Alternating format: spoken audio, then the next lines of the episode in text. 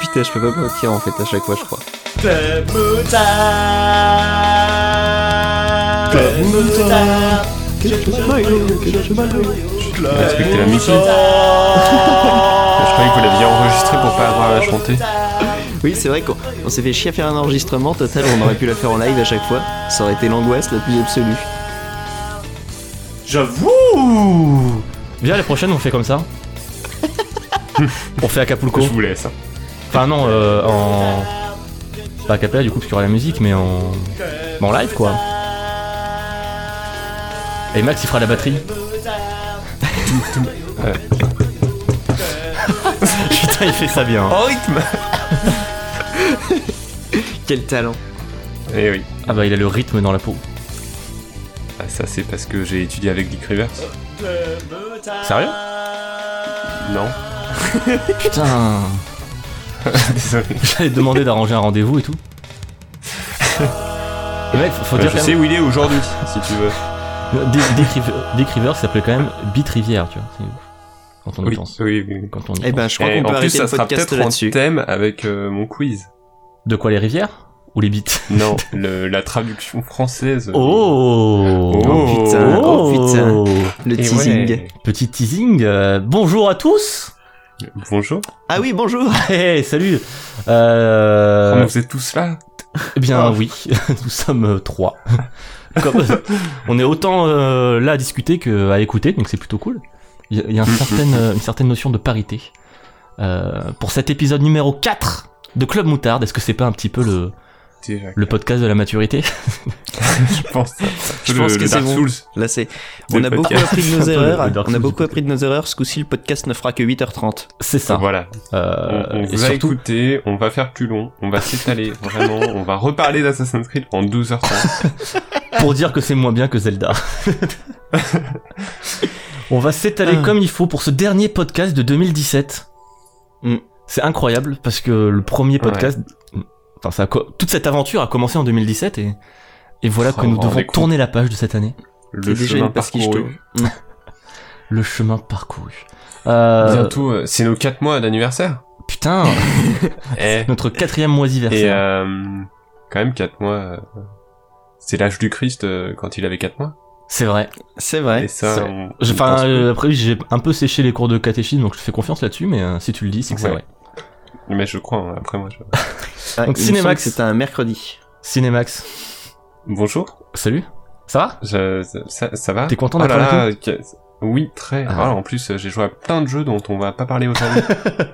Aujourd'hui, on a le regard tourné vers le passé. Oui. Un passé très proche, un passé simple, mais le passé de l'année, quoi. Ça reste du passé. Ouais, un passé qui va influencer le futur proche. C'est-à-dire qu'au bout de 4 mois, on tombe déjà dans les classiques, le bilan. Disons que on est fin de l'année, quoi, donc voilà. On pourrait faire un bilan après, genre en mars, et faire un bilan de mars à mars, mais c'est con, parce que du coup on n'aurait pas pu parler de Yakuza Zero. Fouane. Ah oui. Fouane. Bonjour. Ça va la vie ? T'es content ? Oui. T'es fier de toi là, de tout ce que t'as fait ?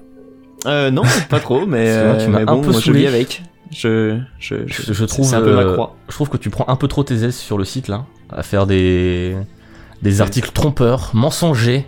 Articles mensongers, ouais. Où tu parles de reprise de jeux vidéo et en fait tu mets le thème principal d'un jeu, même pas une reprise.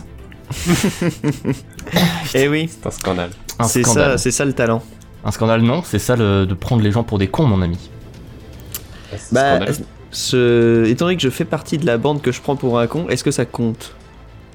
Non, parce que tu nous as pris nous aussi pour des cons et je l'ai très mal pris. Ah. Je me suis senti bafoué.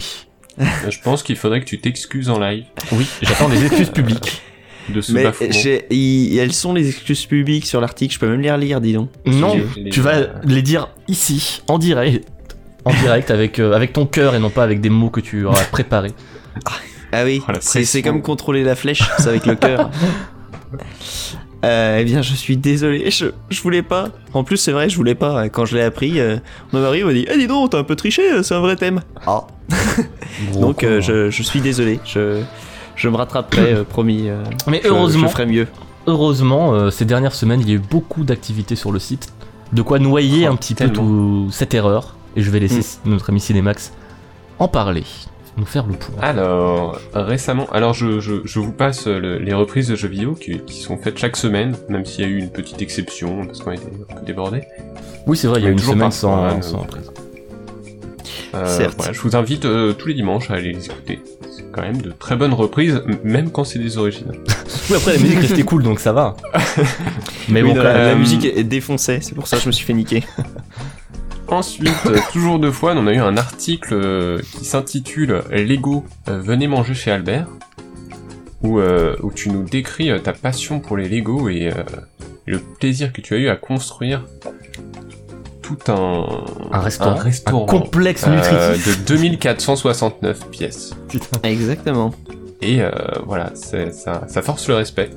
Et ça force le caractère. Lire, c'est très illustré. Oui, il y a plein de photos, c'est très cool. Et ça donne envie de rejouer au Lego. Il y a plein de photos. On ne joue pas au Lego. Ça donne envie de construire. Non mais ouais, c'est vraiment du bon Lego porn qui fera plaisir à nos Lego pornophiles. Ouais, non mais moi ça me tente vraiment en tout cas de me laisser tenter par l'aventure. Par l'aventure. L'aventure du restaurant chez Albert. Ensuite, nous avons eu un article Justice League, tous coupables, de notre cher ami Hibou Diurne, qui est venu écrire un petit article sur ce film sa plume de qu'il a adoré. Son film de l'année, hein, si je ne me trompe pas. Et ça tombe bien parce que c'est aussi mon film de l'année, donc on en parlera plus tard dans ce podcast. Et non, voilà, Bon, voilà quoi. Moi, je peux pas en parler sans avoir un air désespéré.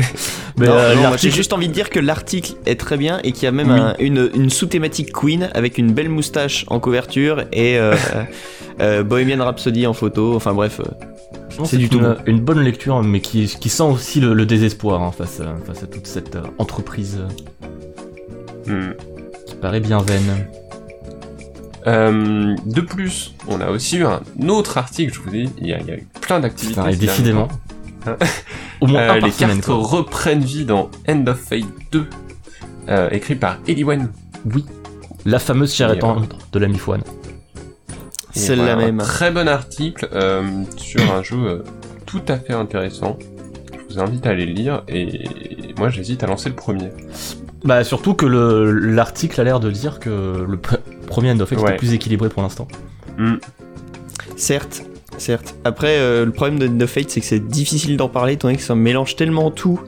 Et il y a beaucoup de... Enfin l'ambiance est vraiment terrible et bah c'est difficile d'écrire l'ambiance à part dire l'ambiance est vraiment terrible. Nous donnait quand même déjà des pistes et des idées, donc permettez de bien visualiser un petit peu de quoi ça parlait, si j'ai même été pas familier. Ah oui non, je trouve l'article bien écrit, et on peut comprendre. Suceur. Oui, bravo. Félicitations. Et non du coup moi ça ravive mon intérêt pour la série, parce que j'étais déjà très curieux du premier, mais il va falloir que j'y passe. Et enfin, je me permets quand même... Bah non, c'est fini, il n'y a plus de nouveautés. Mais si, j'ai aussi posté un article bilan de l'année. Ah oui, parce que tu le posteras dans le complément. Et bah tu sais quoi, je vais t'emmerder, je vais sortir le podcast ultra vite. Comme ça tu... Faudrait que tu me postes ce soir. Allez, c'est parti. Donc je suis en train de poster là tout de suite, histoire de vraiment le sortir avant la sortie du podcast. Et voilà où mon petit bilan vidéoludique de l'année. Ouais. J'ai énormément ri en le lisant, c'est vraiment bien. Bravo. Toujours un plaisir de retrouver la plume de Cinemax. Ah oui. Merci. Je sais pas où me placer. Et enfin, puisqu'on parle de plumes extraordinaires, je vous invite de nouveau à aller lire l'article sur Yakuza Kiwami de David Lynch, qui est vraiment je pense que c'est le meilleur article du site. Non, oui, possiblement. En tout cas, moi, c'est mon préféré. Mais surtout, c'est une très bonne analyse sur ce que fait un remake, tout ça. Enfin, c'est vraiment bien. Surtout, c'est l'article où j'étais le plus content de le poster. Je me suis vraiment senti libéré, quoi. Puis on en est à quoi ? On a 250 commentaires, hein, quand même. Ça a un petit peu enflammé les débats. Voilà, les gens se battent, les gens s'aiment, c'est impressionnant. C'est un article passionnant, on pourrait faire qui déchaîne les passions. Un film entier, un documentaire sur cet article. Allez, joli. La Warner m'a contacté pour acheter les droits. Ah bah super. Écoute, je te propose... Alors, parce qu'on n'a même pas présenter en gros quel était le thème de cette émission. Puisque là, les gens vont être perdus, ils vont se dire pas de balade, pas de qu'est-ce qui se passe. Ah bah oui. Puisque c'est le dernier podcast de l'année, c'est donc les Ketchup Mayo Awards, le podcast qui décerne les récompenses, enfin les récompenses de notre cœur, surtout. C'est un podcast qui va venir du fond de notre cœur et de notre passion. Exactement. Qu'on a chacun 3 œuvres. Il va y avoir des larmes. Ah oui, du larme, du rire, du larme de la rire. Parce que ce qui compte, c'est la passion. C'est ça. Faut pas être blasé. Le cœur. Le cœur avant tout, la passion. La passion, le cœur. Le cœur et la passion. La passion. J'allais que c'était le cœur aussi. Le podcast, on allait parler du cœur et de la passion. Et de la passion. Donc en gros, le principe, c'est qu'on a chacun. Podcast vocabulaire. On a chacun 3 œuvres phares qui nous ont marqué cette année, qui nous ont touchés dans notre cœur, dans notre passion. Chacune d'un média différent. Et on va essayer d'en discuter assez rapidement, de faire le point de pourquoi ça nous a autant touchés. Peut-être vous recommander, se recommander aussi ces œuvres entre nous, mais si on a pas mal, on a tous un peu vécu aussi. Et donc pour commencer, sans plus attendre, pas de balade, on va directement rentrer dans la déprime. Enfin pas dans la déprime, voilà. Dans la déprime mais les fabuleuses. On se débarrasse de ce sujet. Voilà, parce qu'on savait que ça allait être difficile. Donc on commence par ça, mais restez, après je vous jure on va rigoler, puisque là on va parler de The Leftovers.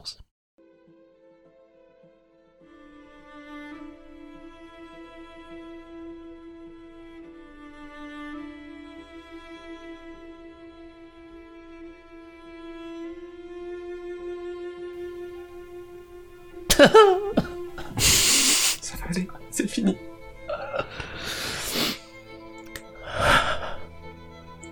Oh, The Leftovers, une série télévisée télévisée sur ABC, sur HBO, sur HBO, disponible sur OCS. Vous pouvez y aller, il y a un mois gratuit, il y a que 28 épisodes. Alors, ensuite, Your Name, hein. Non, The Leftovers. Voilà. C'est une série donc diffusée sur HBO, disponible en France donc via le service OCS, Orange Cinéma Série. Et c'est la dernière série de Damon Lindelof, qui est un monsieur qui avait bossé sur Lost. Et sur World War Z, il me semble bien. Ah oui, sur l'écriture du scénario du film de World War Z. Ouais. Pour l'instant, vous ne me donnez pas vraiment envie, mais continuez. Ah si, Lost quand même. Ouais, bah non, c'est ce que je dis. Le concept de la série, c'est que un jour, le 13 octobre, pouf, 2% de la population disparaît. Alors 2%, tu dis, bon ça va, ça se voit pas. Sauf que bon, on est nombreux quand même sur Terre. Et 2% ça suffit pour que tout le monde soit touché par au moins une disparition. Même si après il y aura des histoires et des cas particuliers, mais le principe c'est vraiment ça. Comment le monde survit après la disparition de ces 2%, parce que là où c'est cool, c'est que ça va pas chercher à être qu'est-ce qui a provoqué ça, ça va pas vraiment être une série de résolution de ce mystère. C'est juste ce mystère là, et là juste pour le setup et pour voir ce que l'humanité fait d'un tel événement.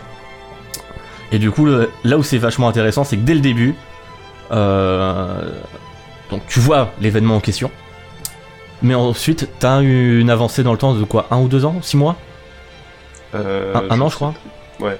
Enfin du coup, t'arrives vraiment dans le monde qui vit avec directement. T'as pas à avoir le temps d'adaptation et tout. Donc tu vois directement comment les personnages vivent avec, et c'est. Et surtout ne s'en remettent pas. Il y a vraiment ce côté, genre personne n'a compris ce qu'il s'est passé.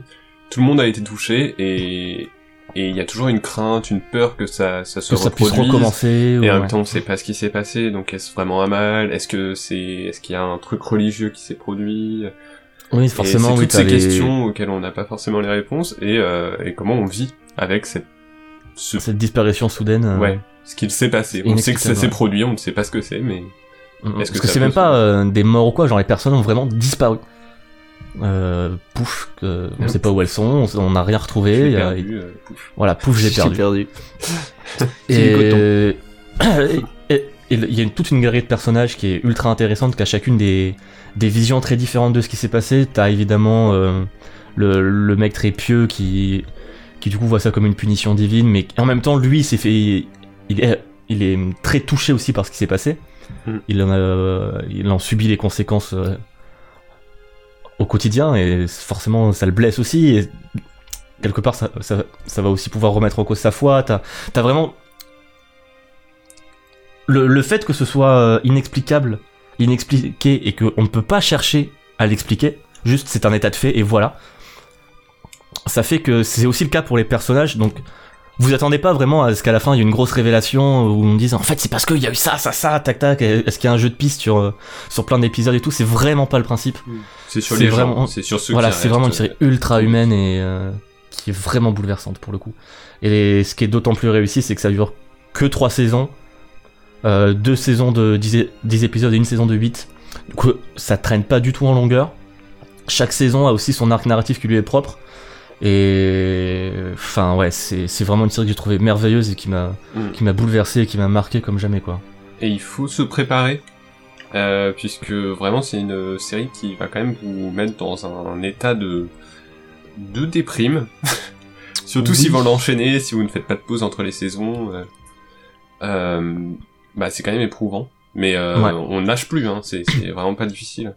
Ça faisait longtemps que j'avais pas autant réussi à me bouffer une série comme ça, moi qui ai beaucoup de mal avec le format série, que je trouve assez souvent artificiel, avec surtout à me taper des épisodes de 50 minutes, etc. Là, The Leftovers, franchement, enfin, je pouvais penser qu'à ça, quoi. C'était... J'étais obsédé, c'était extraordinaire. Et voilà. Et sans trop en dire, mine de rien, en fait, j'ai vraiment été très déprimé par les 3 saisons. Et ça s'est fini, et d'un coup, j'ai retrouvé le sourire, et c'était magique. Ouais, le tout dernier moment en fait, c'est comme un retour sur terre où on te dit allez, ça va bien se passer, courage. Allez, t'inquiète, c'est pas si mal. Non ouais, c'est une série qui est vraiment. Enfin, n'ayez pas peur. Moi, je sais que j'ai beaucoup de mal à me dire genre typiquement un film comme La Liste de Schindler, tu vois. Je suis tout le temps en mode oui, il faut que je vois, mais non, j'ai pas envie. Enfin, je sais que j'ai déprimé pendant 3 heures, merci quoi. Mais ouais. N'ayez pas ce recul-là, parce que c'est aussi une série qui a des moments forts en termes de narration, en termes d'idées visuelles, de mise en scène. Hein, même, mine de rien. Oui, ça reste une série qui est attachante et parfois drôle aussi, parce que ça reste une série humaine aussi. Donc c'est vraiment ouais un truc à vivre quoi. C'est... Et je pense que c'est intéressant aussi à voir. J'ai cru comprendre que l'ami Fouan n'aimait pas, mais si on a vu Lost, alors la série The Leftovers existe entièrement en dehors de Lost, hein, mais ça peut être vu aussi comme une réponse, puisque il y a un côté genre aussi, disparition des personnages. Dans Lost, on suit ceux qui ont disparu, et dans The Leftovers, on suit ceux qui restent et comment ça. Il y a vraiment cet effet miroir, comme tu dis. Mais même en termes de... C'est ce dont on parlait, le côté résolution de mystère, jeu de piste, c'est un truc qui est vachement présent dans Lost. Exactement, alors que là, pas du tout, tu vois. Et c'est un peu... ouais. Justement, la toute fin, j'ai l'impression qu'il en joue un peu là-dessus, sur ce qu'on a reproché à Lost et qu'on n'aurait pas reproché peut-être à The Leftovers, et qu'au final, il fait l'inverse de ce qu'on attend. Enfin, je peux pas en dire. Ouais, mais ce qu'il le... Enfin, ouais, c'est merveilleux. Mais même dans le traitement des musiques et tout, il y a des musiques formidables de The Leftovers. Bah Max Richter, ouais, qui est un mec qui explose vraiment en ce moment, qui est un talent fou sur tout ce qu'il fait, et je vous encourage vraiment à vous intéresser à son boulot, parce qu'il fait vraiment des trucs pas que déprimants comme ça. Ouais, mais moi je trouve qu'il y a un parallèle vraiment à faire avec Lost, qui est vraiment du même créateur, et il y a des thèmes qu'on retrouve après, c'est une expression un peu nulle, mais comme si The Leftovers c'était un peu... la maturité, quoi. Genre, Lost, c'est quand même, des fois, il y a des trucs un peu brouillons, c'est trop long, ouais. Il y a le côté aventure un peu adolescent aussi, des fois. Après, c'est une série que j'aime beaucoup. Mais là, The Leftovers, c'est vraiment, ok, on se concentre vraiment sur un aspect, et c'est plus impactant. Ouais, non, vraiment, ouais, c'est ce qui... J'ai pas beaucoup regardé de Lost, hein, mais c'est ce qui m'avait dérangé. J'avais l'impression que ça allait partir dans tous les sens. Ça part un peu, et que finalement, au lieu d'avoir des réponses à nos questions, on avait des questions sur des questions sur des questions. Alors que ça m'avait pas saoulé. Tant de questions que ça, c'est vraiment... il reste très terre à terre, très... Et c'est ce qui est ouf aussi, c'est que chacun... Il n'y a pas de perso où tu dis... oh, encore lui, tu vois, tous les persos ont un truc. Ouais. Ils sont tous... Il n'y a pas de doublons, il n'y a pas de perso relou, même quand ils en introduisent dans les saisons 2 et 3, ça va, et chaque perso évolue aussi, c'est ça qui est trop bien. Il n'y a que 3 saisons, mais dans une saison, même dans une moitié de saison, les personnages évoluent tellement. Enfin, et tous les acteurs sont vraiment à féliciter. Ouais, juste un terreau incroyable. Ouais, moi, mon vrai coup de cœur, c'est pour Christopher Eccleston. Ouais, moi aussi, je m'attendais vraiment pas à le voir aussi juste et aussi touchant. C'est le premier Doctor Who, enfin le premier Doctor Who du retour moderne. Et ça faisait bizarre au début, surtout que là en plus il joue sur le côté plus vieux et tout évidemment. Et ouais, il est d'une justesse et il m'a vraiment beaucoup surpris et son personnage est... Et pourtant, justement, moi, je pensais que ça allait être le personnage qui allait me saouler, puisque c'est le... c'est un prêtre, c'est le personnage du religieux aussi, donc il y a aussi ce délire où Bournon, on est un peu mode, oui, d'accord, le religieux. Ouais, et pas du tout, c'est extrêmement intelligent, c'est très... Ouais, c'est traité avec beaucoup de justesse, et c'est ce qui, je trouve, ressort vraiment de la série, c'est de la justesse, et de la... Baïonnette, oui. Et pas la démesure, de la contre-démesure, enfin... de rester très terre à terre et de savoir toucher où il faut, quoi. La véracité. Ouais, j'ai des mots à caler comme ça dans le podcast, alors voilà, j'en ai lancé. D'accord, très bien. Lui, tu peux le rayer, c'est bon. Non, alors, on va pas s'épancher non plus en louange pendant 20 minutes, mais enfin vraiment, si vous avez l'occasion, allez-y, quoi. D'autant que, comme on l'a dit, c'est sur OCS, vous avez un mois gratuit, donc vous pouvez vous le faire le mois gratuit en mettant un épisode par jour, et voilà. Et franchement, ça vaudra bien le coup, quoi. Et chose curieuse, puisque je ne vais pas parler de livres aujourd'hui, mais je vais quand même en parler d'un, puisque c'est tiré d'un livre que j'ai lu, et c'est étonnant, parce que vraiment, la série est 1000 fois meilleure. Le livre m'a pas du tout marqué comme la série a pu le faire. Ouais. Après, je l'ai lu après aussi, donc peut-être c'était moins... Je m'attendais à certains trucs et tout ça, mais comme le livre... ne raconte que les événements de la saison 1. Ah oui, d'accord, oui. Forcément, les deux autres saisons, voilà, c'est du plus, c'est du très très bon, quoi. Ouais. Et les changements qui sont faits, parce que c'est vraiment pas... c'est pas exactement les mêmes événements, c'est pas exactement les mêmes relations entre les personnages. Je trouve ça plus fin dans la série. Ok. Donc, le livre est sympathique. Hein, bien joué. Une fois n'est pas coutume. Ouais, bah ouais. Bah surtout vu le pitch de base aussi intéressant, quoi, donc c'est... Mais je crois que Tom Perrotta, l'auteur a travaillé sur la série quand même. Oui, il a bossé avec Lindelof aussi sur la série. Ouais. Donc peut-être qu'il était en mode, bon allez, c'est le moment de m'appliquer. Enfin, c'est loin d'être honteux, hein, son livre. Non, bien sûr, mais il y avait, disons que c'était peut-être aussi plus un truc concept, je pense, et qu'il a pu vraiment porter à maturité avec la série, quoi. Ok. Bah voilà, donc c'était ma première reco, même si c'est la max aussi. Oui, on triche un peu, on en profite. On va passer maintenant à Fouane. Oui, c'est à ton tour de chialer ta race. Ouais, c'est parti.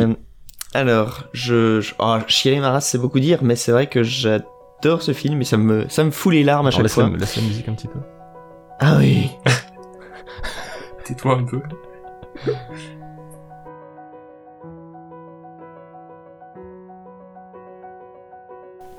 Ah, j'adore Goldman. Quel gros con. Ah, il me parle quoi ? C'est de l'étranger. Vas-y, donc bref, oui. Your Name est un film d'animation qui est sorti le 26 août 2016. Mais... Donc pourquoi est-ce que j'en parle dans mon bilan? Mais gros con, on est en 2017. Hey, alors bon. Parce que le Blu-ray est sorti cette fin d'année, le 21 novembre normalement. Il a mis le temps. Moi juste après être sorti du ciné, donc après l'avoir vu en 2016, j'ai directement regardé s'il y avait une date. Il est sorti au ciné en 2016 en France, quoi. Et le au début la date c'était genre il y avait C'était déjà extrêmement loin, c'était genre juillet 2017, et puis après j'ai vu, ça avait été décalé fin 2017, j'étais au bout de ma vie. Et donc je l'ai commandé sur Amazon, et un jour il est arrivé, j'avais jamais vu la date se fixer, et il arrive au courrier, j'étais là, ah oui, ah. Et donc, merci pour cette recommandation. Ça raconte quoi? Le pitch, c'est tout simple, c'est Mitsuha, qui est donc une lycéenne qui est dans la campagne japonaise, qui en fait rêve de quitter cette campagne et d'aller à Tokyo, enfin de vivre à Tokyo, et elle se retrouve à rêver qu'elle est un lycéen japonais à Tokyo. Alors elle en profite pendant ses rêves, tout ça, et au fur et à mesure que ça avance, elle se rend compte en fait que ce rêve n'est pas un rêve. Elle prend vraiment possession du corps de Taki, donc un lycéen japonais tokyoïte, et que Taki, pendant qu'elle les journées où elle prend son corps, ben Taki lui occupe son corps à elle. Et ce concept est donc un échange de corps. Et voilà, échange de corps pendant une journée. Forcément le mec en profite pour se toucher les tétés. C'est ça, Taki tous les matins quand il se lève en tant que fille se plotte comme un gros dégueulasse. Il y a sa sœur qui vient ouvrir. Fait, oui, non mais c'est génial, c'est super. Et et donc voilà, s'ensuit plein d'aventures. Ils vont essayer de gérer cette situation plutôt. Comment réussir à communiquer pour gérer leur vie aussi, et comment sachant les autres vont interagir un petit peu trop dans leur vie aussi. Ils oublient en fait ce qu'ils font, comme si c'était vraiment un rêve. C'est pour ça qu'au début ils pensent que c'est un rêve, c'est-à-dire qu'ils oublient très vite ce qu'ils ont fait dans la peau de l'autre. Voilà. Et donc ça c'est le pitch évidemment, et le film est juste magnifique. Ouais, donc, visuellement l'histoire. Ouf, hein. Ah ouais non mais c'est vraiment ultra beau. La BO comme on l'a entendu est vraiment vraiment bien aussi. D'ailleurs il y a un des morceaux qui est dans Taiko no Tatsujin. Ok, je vais devoir acheter le jeu. Super. C'est... Voilà. Hein. Est-ce que j'avais besoin de ça? Non, mais bon, tant pis. Non, mais oui. Enfin, c'est le film est vraiment magnifique. C'est le premier adjectif qu'on peut dire, c'est que d'un point de vue réalisation, les dessins, enfin tout est très très beau. Après l'histoire, moi j'accroche totalement. C'est un truc, je sais pas pourquoi j'accroche autant, mais c'est vraiment à chaque fois je suis ému à fond quand je regarde le film. Non, après comprends. Ça fait pas ça à tout le monde. Non, mais moi j'ai trouvé ça très cool, mais ça m'a pas autant touché, ouais. Ouais. Par contre, j'aime beaucoup toute la... Enfin, en gros, le film se découpe en deux parties. Mais la première partie, je la trouve très sympathique, très amusante. Oui, un côté très amusant. La deuxième devient un peu plus sérieuse et plus puissante émotionnellement. Et, voilà, c'est ça. Faut que la transition marche aussi très bien. Oui. Mais je suis moins fan de la deuxième partie, mais la transition marche super bien. Et, et je me suis beaucoup amusé dans la première partie. Globalement, si on n'est pas un fragile comme moi, l'histoire est quand même cool, vous confirmez? Ah oui, non mais bien sûr, ça reste les frissons et tout sur la fin, mais ça m'a pas autant ému, disons. Mais après c'est aussi une question de sensibilité. Ah bah moi c'est marrant parce que quand je le regarde donc avec Eliwen, tu sais à chaque fois elle reste que presque de marbre, tu vois, devant l'histoire, et moi je suis à côté. Donc vraiment c'est bien, c'est des moments enrichissants. Non mais vraiment un très très chouette film. Ouais, là rien que d'entendre la musique ça me donne envie de le regarder, donc il va falloir arrêter très vite. À tout à l'heure. Mais non, salut. Peut-être on sera qu'à la moitié du podcast quand on aura fini le film. C'est ça, je peux faire une petite pause, il n'y a pas de problème, je pourrais vous reprendre après. D'ailleurs, en parlant de la musique, alors je vais mal le prononcer, tant pis, c'est RADWIMPS qui l'a... super mal prononcé. C'est tiré de l'anglais, alors je ne sais plus exactement ce que ça veut dire. RADWIMPS, ouais. Et oui, d'ailleurs, le réalisateur est se fait un sacré nom. Les gens aiment bien dire que c'est le nouveau Miyazaki, même si lui en tant que bon japonais il dit oh là là c'est beaucoup trop. Moi je parle bien à mon fils. Donc mais oui, c'est Makoto Shinkai. Ma foi. Et t'as vu d'autres de ces films ou... Non, pas du tout. Je me les étais notés. Ouais. Mais j'ai pas eu l'occasion. Mais en tout cas, si tout ce qu'il fait et aussi à bon, l'avenir et de ce niveau-là, je prends, mais à 400%. Ouais, parce que Your Name, en plus, ça a été un bon succès à l'international, au Japon et à l'Occident aussi, donc c'est plutôt cool d'avoir... Oui, voilà, il a réussi à percer, à percer comme Miyazaki, en effet. Oui, bien sûr. C'est vrai qu'il n'y a pas beaucoup d'animés japonais qui sortent en salle, mais celui-là, il va... Ouais, c'est cool d'avoir un animé japonais qui sort en salle, qui fonctionne, et qui soit pas du Miyazaki, justement, tu vois. Oui. De donner un peu la chance aux autres. Eh bien, merci beaucoup. Merci à vous. On va retourner. J'étais très content de pouvoir en parler. Oui. Même si j'ai dû tricher sur la date. Non, mais ça passe. Parce qu'en effet, d'un coup, tout le monde s'est remis à en parler. J'étais là, mais quoi, qu'est-ce qui se passe ? Pourquoi, oui, bah c'est d'un coup, t'avais tout le monde qui était là, oh putain, le Blu-ray, oh putain, le truc. Sur le coup, j'avais pas compris. Aussi. Alors, on va rester dans le Japon. Je te laisse balancer la musique. On est dans la partie weeb un peu de... attention, moi je vais avoir quelques larmes encore. C'est alors pas sur la première, mais... C'est pas évident. Oh putain. Les films. Le podcast des gros fragiles. Quand j'ai rencontré Michael Jackson. C'est vrai, putain, on a fait un clip avec lui, quoi. Alors vas-y Max, tu nous parles de quoi ? Ah bah non, moi j'écoute la musique, là je danse. Ah. Eh bien, dans 2 minutes. Eh ben non, j'ai envie de vous parler de Yakuza Zero. Oui, oui. On peut enfin vraiment officiellement parler d'un Yakuza sur et puis sur le podcast. Ça refout la patate quand même. Et puisque... Oui, c'était le but aussi. Et puisque Fouane a triché, eh ben, je me permets de dire que j'ai aussi triché, puisque Yakuza Zero est sorti en 2015 au Japon. Allez, oui, allez, qui triche de 2 ans. Mais il est sorti officiellement chez nous en 2017, là, en mars. Janvier, ouais. Ouais, je venais de finir Yakuza 5. J'étais pas... le timing. J'étais lessivé. Et donc, Yakuza 0, c'est le premier épisode qu'on a sur PS4 en Occident. Oui. Et donc, c'est une préquelle. Et ça se passe avant tous les autres Yakuza. Mais ça se passe ça en raconte... 88, c'est ça 88, ouais, je crois. Ouais. D'ailleurs, du coup, c'est le premier Yakuza numéroté qui ne se déroule pas l'année de sa sortie. Parce que tous les autres se déroulent en temps réel, entre guillemets, l'année de leur sortie. Et donc, vous voyez, lui se déroule en 88, donc en pleine... pleine guerre froide. En pleine... Là, c'est quoi ? C'est la bulle économique au Japon où ils avaient tous de la thune. Et donc... l'électronique, c'est pas mal. On va vendre ça... Tout le monde balance sa thune tout le temps dans le jeu. C'est très rigolo, visuellement, il y a plein d'effets.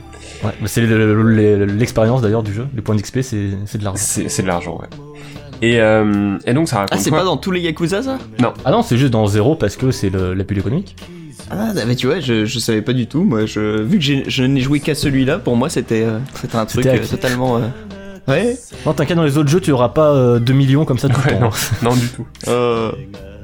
Et ça raconte l'histoire de Kiryu Kazuma, donc le célèbre héros de la saga. Mais alors qu'il... Ah mais sans la musique, les bruits du karaoké. Bah oui. Alors qu'il n'a que 20 ans, donc il est encore tout jeune et que bon, c'est encore un... Bah pas vraiment innocent en fait. Non mais justement voilà, on découvre un personnage un peu plus connard, si je puis me permettre. Un peu plus petit con, on va dire. Ouais, qui a un peu un homme de main du Tojo clan et qui son boulot c'est d'aller tabasser les gens qui ont des dettes quoi pour le clan. Et ça n'a pas l'air de l'emmerder. Bah c'est les petits boulots pour avant de monter l'échelle sociale. C'est ça. Bah là, il faut bien commencer quelque part quand t'es Yakuza. Et c'est un peu une tête brûlée et tout ça, donc c'est intéressant de le voir, de voir cet aspect de sa personnalité, oui. Alors qu'on connaît pas ce Kazuma-là. Et au final, il va être pris dans une histoire de... Une histoire de Yakuza, quoi. Une histoire de Yakuza, mais policière, où on réalise qu'il y a un traquenard. Qui est un traquenard pour récupérer un emplacement de la ville de Kamurocho, du quartier de Kamurocho. Et lui va se retrouver... Enfin, il y a plein de clans qui se font la guerre pour récupérer un tout petit lopin de terre, absolument ridicule. Et lui va être au cœur de cette histoire alors qu'il a rien demandé. Et de l'autre côté... C'est un peu l'histoire de sa vie, quand même. Oui. Et de l'autre côté, on va suivre Majima. On va incarner Majima. Donc Majima jeune. Voilà. Aussi un personnage connu. Putain, je vais baisser le son. Ah oui. Ça a explosé un petit peu. un personnage iconique de la saga, puisqu'on le connaît pour son côté un peu fou, chien fou, c'est un peu déjanté. D'ailleurs, le Mad Dog. Ouais. Et là, on découvre, bah, pareil, que dans... En tout cas, quand il était plus jeune, parce qu'il a 23 ans, là, dans Zero, et ben, il n'était pas la personne qu'il est devenu ensuite. Ouais. Et lui, et après avoir commis... comment il sombre. Ouais. Et lui, après avoir commis en tout cas un truc que les Yakuza n'ont pas aimé, ben, il est exilé de la ville de Kamurocho, du quartier de Kamurocho. Il se retrouve à Osaka, et donc la pire punition du monde qu'il peut avoir, c'est diriger un cabaret. Et lui, de son côté, en gros, malgré tout, même si on se dit « Oh, c'est pas si terrible que ça, cette punition », bah lui, c'est pas sa vie. Et lui, sa vie, c'est d'être un Yakuza, il veut être à Kamurocho, il veut être à Tokyo. Et quelqu'un lui propose bah, de faire un contrat, d'éliminer quelqu'un. Et ensuite, on verra pour le réintégrer au Tojo Clan. Quoi. Et voilà. Et ça, c'est le plot.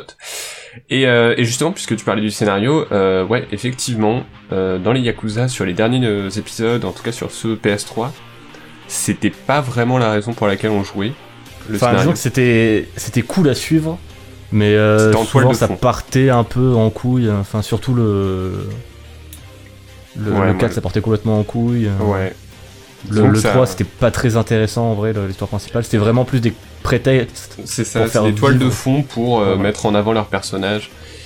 Et là, bonne surprise, puisque vraiment l'histoire est plutôt cool. Des deux côtés, il y a assez des deux côtés aussi, ça qui est cool, il y a deux histoires et les deux sont cool. Celle du côté de Kiryu prend du temps à démarrer, mais finalement, bah, elle devient vachement sympa.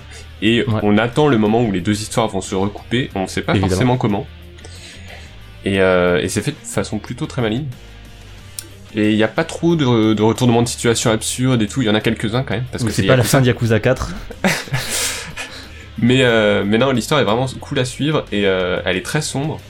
Et étant donné que c'est une préquelle, ils se permettent de créer des nouveaux personnages et parfois de les tuer ou non. Je dis pas qui ou quoi. Oui. Mais donc il y a vraiment des enjeux. Et ça a été une vraie bonne surprise dans cet épisode. Je trouve qu'on se rapproche vraiment de Yakuza 2, qui avait un scénario que j'adore. Ouais, qui était vraiment ouf. Et qui faisait aussi vraiment évoluer les personnages. Enfin là, c'est ce qu'on disait, c'est vraiment comme on prend les deux persos de Majima et de Kiryu à une étape de leur vie où ils sont pas du tout comme on les connaît ensuite. Et on les voit évoluer, au fur et à mesure du jeu pour devenir les personnages qu'on connaît. Ouais, comment et par qui ils vont se faire influencer pour. Ouais. Et non, je trouve ça super cool. J'ai même eu, et aujourd'hui j'en rigole parce que je comprends pas, mais j'ai même eu une petite larme à un moment dans l'aventure. Non, si, il y a des moments qui m'ont vraiment beaucoup touché, parce que en plus, enfin, ouais, ça faisait 2 mois que je jouais qu'à Yakuza, j'avais enchaîné les 5 épisodes, et du coup là je finis avec ça, et forcément de voir ce que les persos ont vécu, ça m'a ça m'a un peu retourné quoi. Ouais, et la mise en scène des cinématiques est toujours incroyable. Ouais, ça perpétue la tradition de la série de step-up à chaque épisode, quoi. D'introduction au combat de boss, qui sont sûrement les meilleurs de toute la saga. Ouais. Il y a vraiment de la mise en scène qui est géniale, quoi. Ouais, il est complètement décomplexé, il se fait vraiment plaisir, quoi, c'est cool. Et à côté de ça, c'est aussi un Yakuza qui prend le meilleur de Yakuza 5, qui était plus porté sur les quêtes annexes, les activités annexes, tous les à côté, et tout le côté slice of life. Donc les morceaux de vie. Les tranches de vie, pardon. Ouais. Et là, il y a vraiment ça aussi dans cet épisode, puisqu'il y a 2 gros mini-jeux pour Kiryu et Majima. Ah, de job, quelque part. Ouais, où Kiryu va devoir gérer, comment ça s'appelle, un empire immobilier. Un empire immobilier, oui, où va devoir racheter tous les bâtiments pour ensuite les protéger, les contrôler, tout ça. Donc un mini-jeu, pour le coup, qui est sympa, mais qui est un peu redondant sur le long terme, surtout qu'il est très long. Ouais. Et à côté, du côté de Majima va gérer un club d'hôtesses.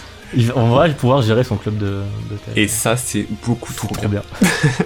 Surtout que la série tend vers ça depuis le 2, où dès dans le 2, tu pouvais gérer un club d'hôtes.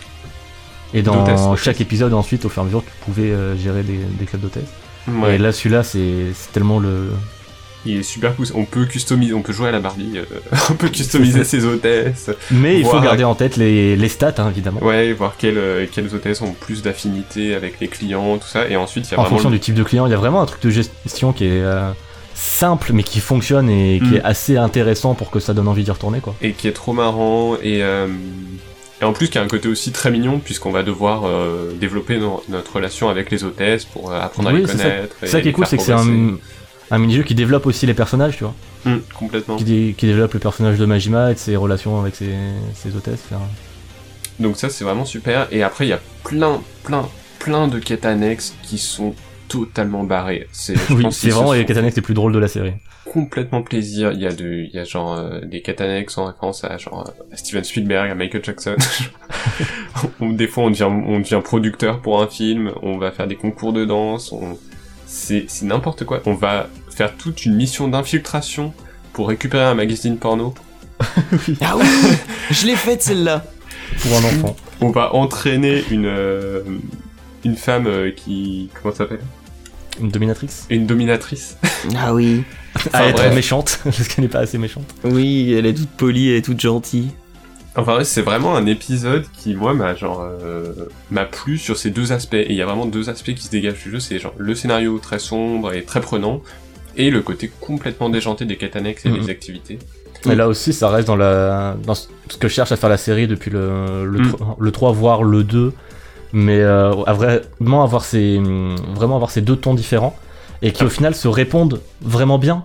Parce que du coup, quand tu passes une ou deux heures à faire des trucs rigolos avec tes persos, avec Kiryu ou avec Majima, ouais, quand tu vois les trucs graves qui leur arrivent après, putain, ça te marque encore plus et ça rend les séquences sérieuses de scénario encore plus impactantes. Et en même temps, du coup, quand t'en ressors, t'es encore plus content de dire bon, là, je vais chill un peu. Et il y a vraiment les deux marchent trop bien, se répondent et ça donne un truc. Il y a quand même une soirée, j'ai passé une soirée entière me faire appeler par des nanas pour décrocher des rendez-vous et tout. Hein. Ah oui, le meilleur jeu de téléphone en rose. Ça. Ah oui, le téléphone rose avec les petites surprises genre la nana vient pas ou en fait elle est méga moche. C'est génial.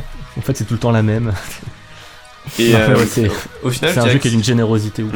Je dirais que c'est un des meilleurs épisodes.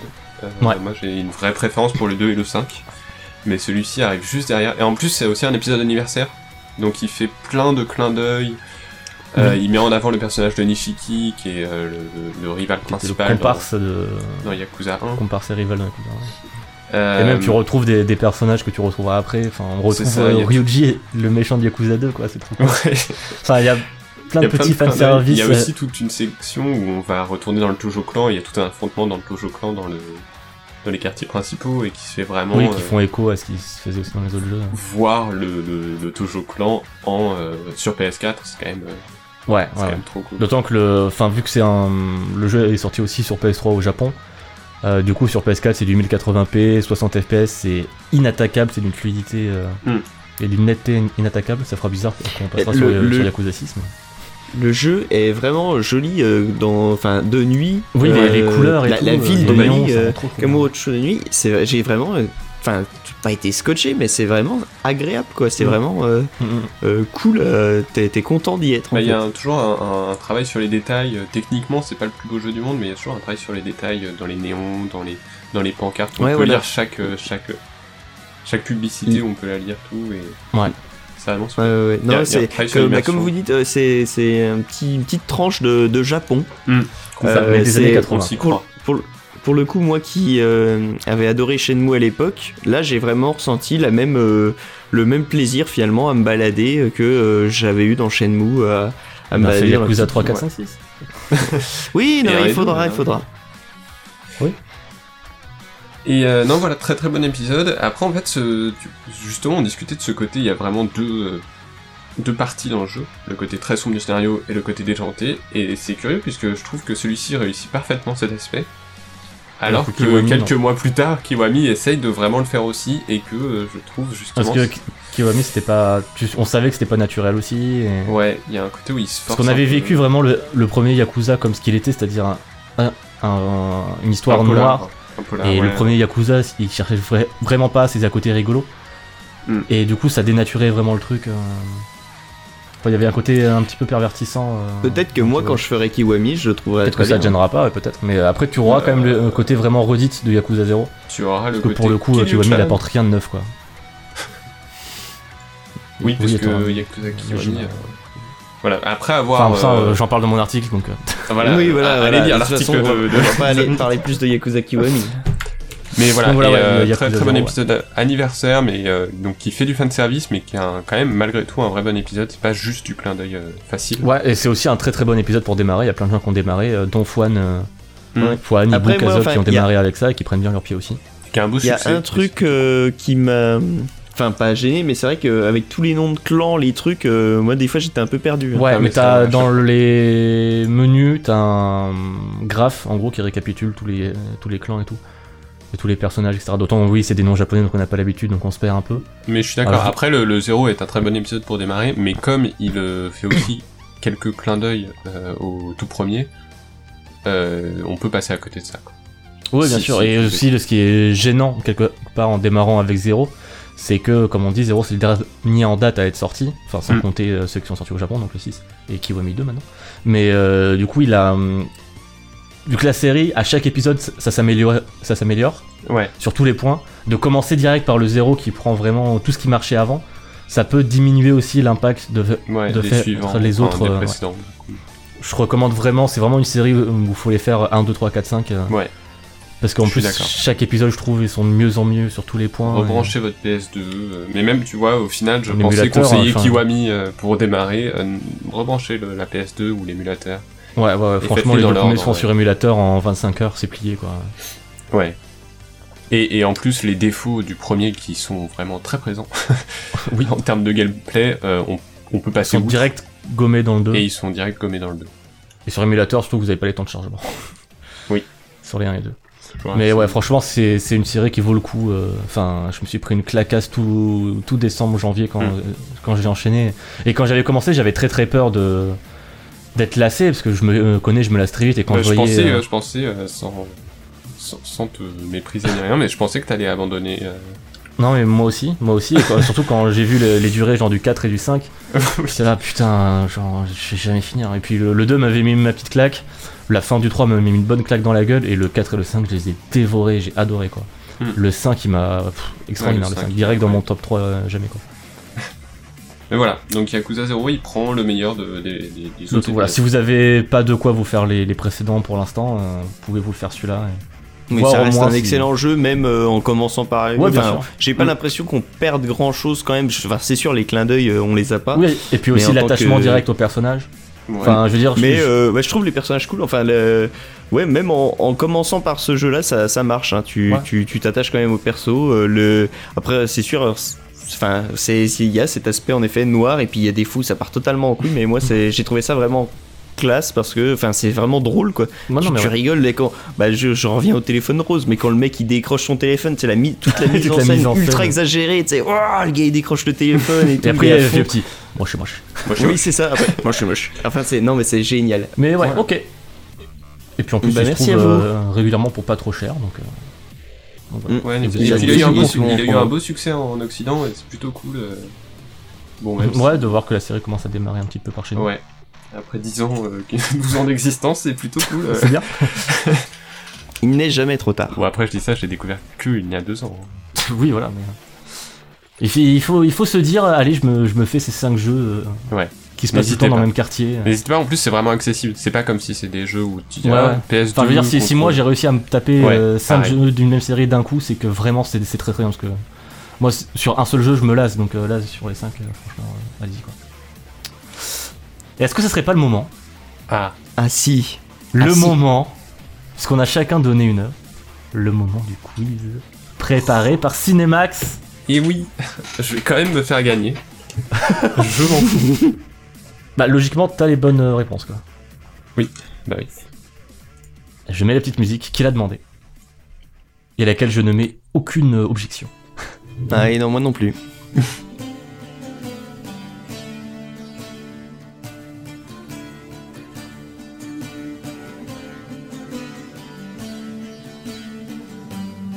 Alors donc aujourd'hui, mon quiz... Oui. C'est un quiz que j'ai gentiment appelé le quiz québécois, mais dont je ne vous ferai pas l'accent. Habile. C'est-à-dire un quiz... Tu vas nous poser des questions en mangeant de la poutine dans la bouche. Eh ben, pas loin. Du sirop d'érable. Ça va coller partout dans ton cahier. Ça va être très emmerdant, mais ça va être sympa. Et non, alors tout simplement parce que les Québécois ont cette manie, en tout cas pour le cinéma, de traduire tous les titres. Oui. Et parfois de façon très rigolote. Très littérale, un peu trop peut-être. Et je me suis dit, ah, tiens, je vais prendre les titres de jeux, des titres originaux, et je vais aussi les traduire.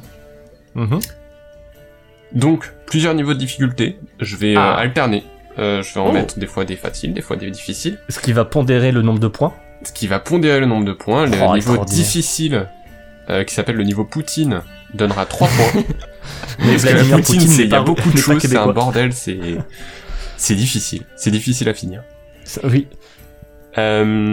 Pour ce niveau difficile, faut bien comprendre que le principe du jeu est un peu détourné. Oui, bien sûr. C'est-à-dire que là, les titres n'ont plus rien à voir. Le traducteur ne parle pas très bien français ni anglais. C'est ça.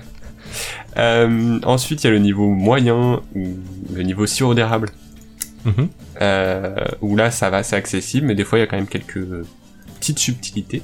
Ok. Et le niveau caribou, où là, parce c'est... Parce que Seb le caribou est un mec facile. C'est un mec facile.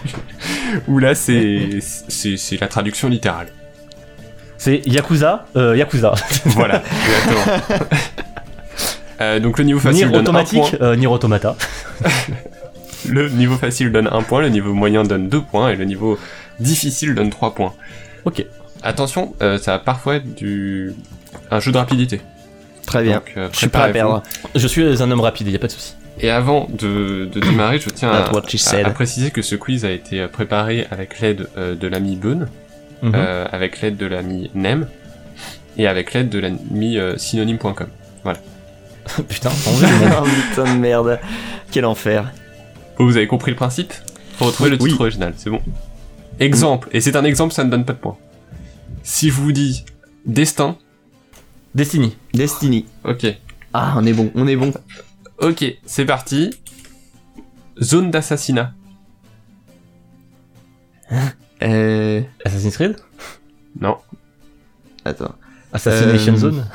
Murder Zone. Zone d'assassinat ? Oui. Murdered Soul Suspect ? Non. C'est une difficile celle-là ? Non, c'est une facile. Oh putain, on est dans la merde. Peut-être. Hitman ? Non. Zone on va dire que c'est, du coup, c'est un niveau moyen. Parce que zone, c'est zone. Ah oui. Dangerous Zone. Zone of the Enders. Non. Putain, les boulets. Est-ce que, allez, je vous donne un indice, les développeurs de ce jeu ont sorti un autre jeu cette année. Oh. Ouais, dis donc, ça c'est un sacré indice. Voilà, démerdez-vous avec ça. Ah, Kill Zone. Oui. Ah putain, mais oui, d'accord, mais oui. Parce que c'est tuer, c'est pas un assassinat. Oui, mais c'était facile si je mettais tuer zone. Zone de tuer. Je vous ai dit, ça sera pas littéral. Hein. Commencez par aller. Du coup, c'était moyen. Bien joué. Donc 2 points. Mais on est dans la merde. Non, mais Killzone, qui se souvient de Killzone ? Du coup, je vais vous en mettre un facile. Le bord du miroir. Mirror's Edge. Ah merde, il a été plus rapide. Je vous ai au taquet. Voilà, Fouane, qu'est-ce qui se passe ? Non mais j'étais prêt à perdre, c'est bon. Je vais en faire un autre facile et après un difficile. Ok. Attention. Balance. Engrenage coupable. Merde. Guilty Gear. Ah mais putain. Je demande la photo finish. De toute façon, je l'ai dit avant. Est-ce que le monteur peut nous remettre ? Je vous le dirai. Ça sera tout à fait. Bah de toute façon, si ça se joue à 1 point, tu feras le check. Non mais donne un point à nous deux. Oui, c'est bon. Je vous ai mis 1 point à tous les deux.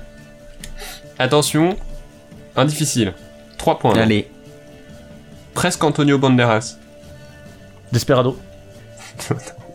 Ça c'est de Beun et je sais plus la raison. C'est Desperado. Ah, tu sais même plus la raison. Si, c'est-à-dire que si. Mais c'est Desperado. Non. Quoi, c'est pas mais si, c'est Desperado. Non. Ah merde, c'est nul. Merci Beun. Hein. Presque. Bah, Antonio Banderas, Desperado le jeu. Fin... Alors partez peut-être pas sur Antonio Banderas. Ah bah c'est presque Antonio Banderas. Nathan Drake. Non. Russell Crowe, si tu dis que c'est Beun, ça doit être Russell Crowe. Non, c'est lui qui l'a trouvé. Mais c'est pas un jeu, Russell Crowe. Presque Antonio Banderas. Genre c'est en termes de... Il y a un jeu qui s'appelle Gladiator. Là, c'est à cause de Russell Crowe, là, tu m'as mis sur une mauvaise piste. Allez, je vous laisse encore 10 secondes et j'abandonne. Parce que... Non, mais donne d'autres indices. Bah, si je vous donne des indices, c'est un jeu juste... Non, parce que c'est par rapport au... à la sonorité d'Antonio Banderas, où ça ressemble. Alors, du tout, c'est par rapport à un de ses films. Putain, bah, Desperado. En gros, si vous voulez, c'est presque un film avec Antonio Banderas. Wow. Desperado. Il a fait Zorro. Mais c'est pas presque Zorro. Allez. Sinon, Spy Kids. On pourrait dire que c'est même proche d'Antonio Banderas. Nier Automata. Ouais. Oui. Hein? Quoi? Non. Automata, c'est un film avec Antonio Banderas. Exactement. Oh putain, non. Mais si, ah bah c'était facile. Oui, non, c'est le pré, Oui, Nier, pré, oui, non, mais Nier, ok, c'est bon. J'ai bien joué, Bonne, merci à toi. Oh putain de merde. Bon, bah 5 points, non. 4, un film de Gabé Ibáñez. Voilà. Putain de merde. Presque Antonio Banderas pour Nier Automata, c'est vrai que celle-là, je l'avais pas. Ah bah c'était une difficile. Voilà, maintenant vous avez le niveau. Est-ce que vous voulez une dernière ? Oui. Allez, une dernière. Attention, ça va peut-être être une rapidité. Attendez, je réfléchis. Le mec, il invente au fur et à mesure. Oui, c'est ça. Château de vanille. Attends. Castlevania. Oui. Ah putain. Très bien. J'étais là. Vanilla Castle, mais ça ne veut rien dire. Oui, mais Vanilla Sky, mais c'est un film. Castlevania, donc. Putain, bien joué. Voilà. Ah putain, oh j'ai mis un vrai point. Oui. Oh putain, bah c'est bon, pour moi c'est gagné, merci. Allez, salut. 7-3, c'est... rien n'est perdu pour le moment. Une légère avance de DL. Qui peut se rattraper très rapidement. Ça va se faire, je vais trouver un difficile par chance et puis voilà, on n'en parlera plus. Alors, vu que tu parles, mon ami Fouane... je t'invite à nous expliquer les règles d'un jeu de société pendant 35 minutes. Installez-vous confortablement. Alors je lance la musique du jeu de société. Vas-y, lance la musique. Non, par contre, tu m'as menti, ce n'est pas la musique du jeu de société. Ah bah non, ce n'est pas la musique du jeu de société. J'ai pas trouvé l'OST officielle. C'est Mysterium qui a une OST officielle. Qui a des musiques faites pour jouer pendant les parties. Ah, c'est trop bien comme idée. Mais pour justement étendre cette idée, vous pouvez aller sur le site Melodice. Vous rentrez le nom d'un jeu de société et il vous sortira une playlist. Sérieux ? Qui va avec. Bah, c'est comme ça que j'ai fait pour te sortir. Mais c'est trop bien ! Je suis allé sur Melodice, j'ai tapé le nom et c'est le premier morceau qui est sorti. J'ai fait allez, banco. Mais c'est beaucoup trop bien. Il a dit banco. Merci pour cette recommandation. Et voilà. Allez, un site internet. Non, la recommandation numéro 2 pour ma part sera Dice Forge, un autre jeu de société. Enfin, une recommandation, un Catch Up My Award. Enfin, tu lui décernes ton Catch Up My Award. Exactement. Dice Forge, ce coup-ci, c'est un jeu sorti le 23 juin 2017. Donc on est bon. Bien joué. On tient le bon bout. Je connais mes dates. Un jeu par Regis Boncey, qui est un auteur à succès, étant donné que tous les jeux qu'il fait sont plutôt appréciés. Le jeu est illustré par Biboun, aussi un illustrateur français, et édité par Libellud, qui est géré par l'auteur, donc Regis Boncey. Donc, le mec malin, tu vois, il s'auto-édite. Mais Libellud ne fait pas que les jeux de Regis Boncey, oui, bien sûr. Étant donné qu'ils ont fait Dixit, par exemple, qui est un grand succès. Ouais. Ceci étant dit, Dice Forge, c'est un peu le jeu qui va vous permettre de réaliser tous vos fantasmes de joueurs malchanceux au dé. Étant donné que le principe, vous avez 2 dés, qui ont donc chacun 6 faces, ce sont des D6, et vous pourrez, durant la partie, changer les faces de ces dés pour améliorer finalement les résultats que vous aurez en les lançant. Okay. À chaque tour, vous lancez les dés, ça vous rapporte des ressources qui vous permettent d'acheter de nouvelles faces ou d'acheter d'accomplir des exploits. Parce que le but du jeu globalement c'est... Eh ben attends, j'y arrive. D'accord. C'est le but du jeu, c'est de gagner, d'écraser ses ennemis. Grâce aux exploits, pareil, vous allez pouvoir lancer plus de fois les dés ou avoir de nouvelles faces. Bref, voilà. Et tout cela vous permet d'accumuler des points de victoire. D'accord. Tout simplement. Il y a même des faces qui vous donnent des points de victoire. D'accord. Donc, okay. Et à la fin, celui qui a la plus grosse qui gagne.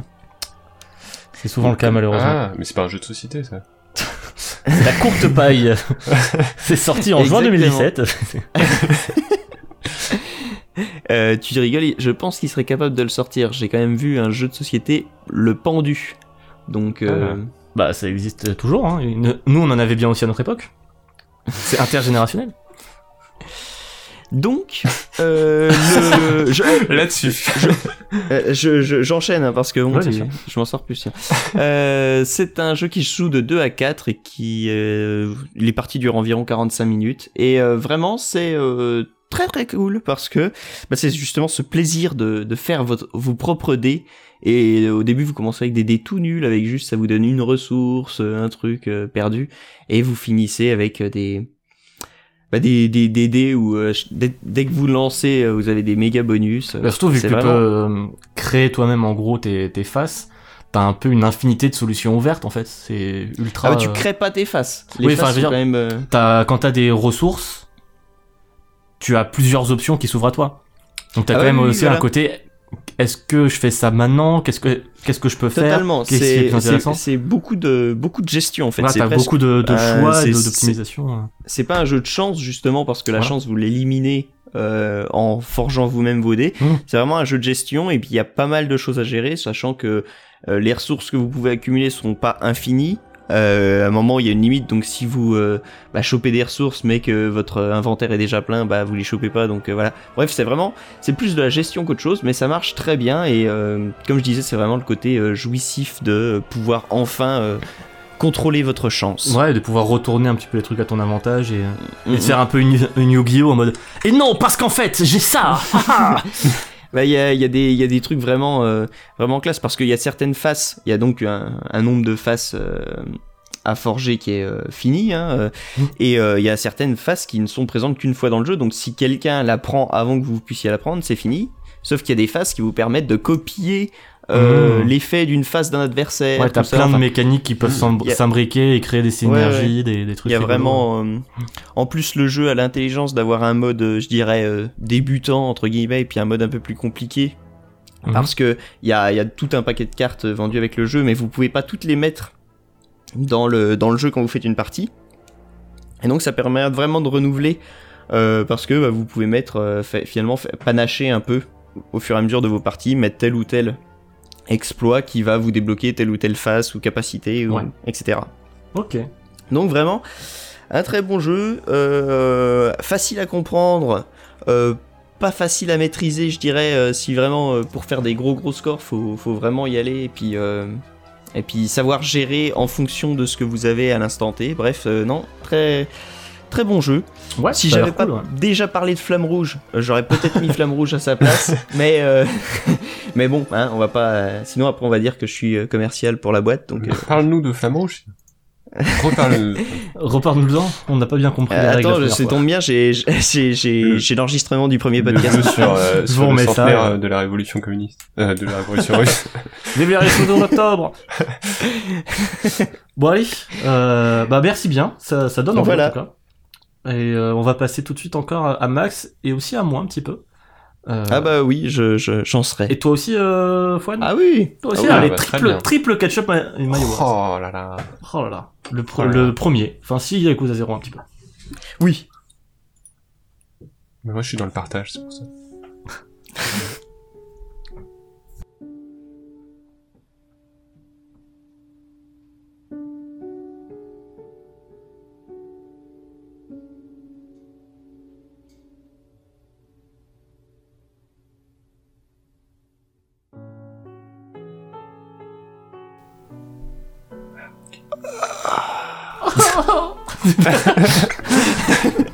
Allez, joyeux Noël. Son podcast à Chélie. Putain, tu sais, là j'ai envie de prendre un cigare quoi.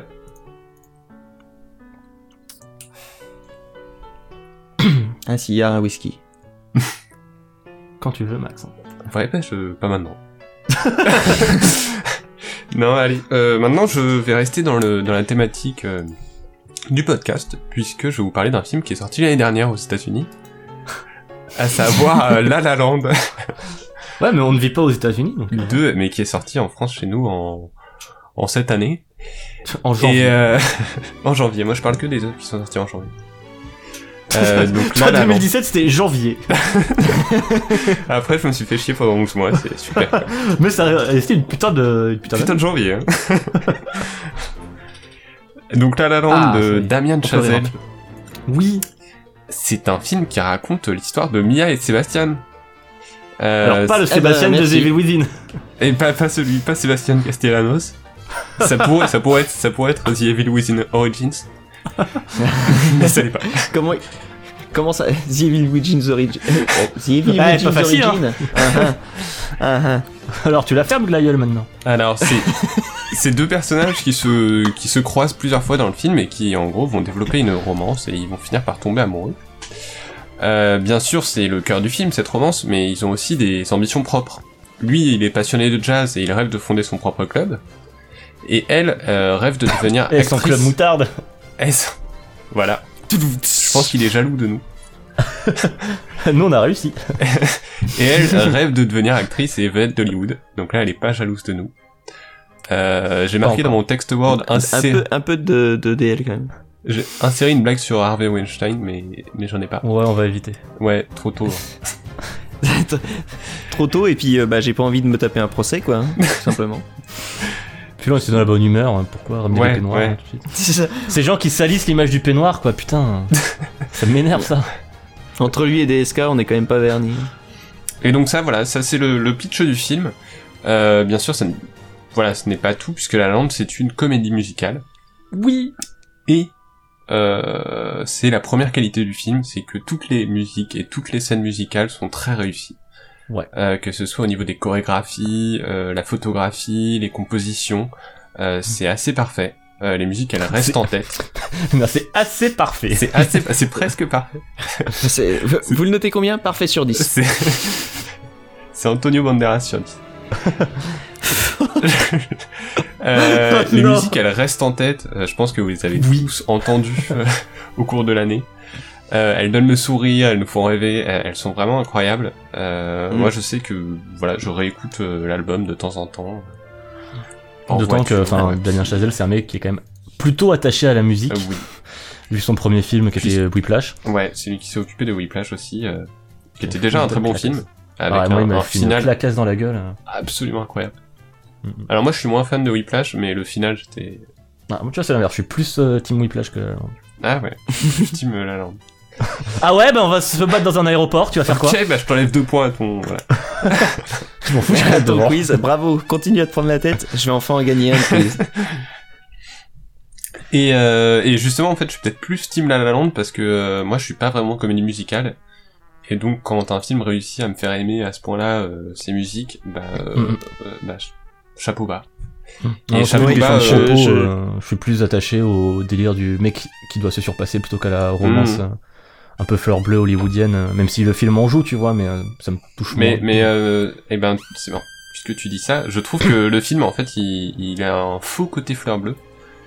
Oui, non, il est pas gnangnan du tout, en fait. Et, pas du tout, il est même plutôt glauque. Enfin pas glauque, mais pas justement glauque, mais très juste dans la façon dont il dépeint la relation amoureuse de personnes qui vivent de leur passion et par leur passion.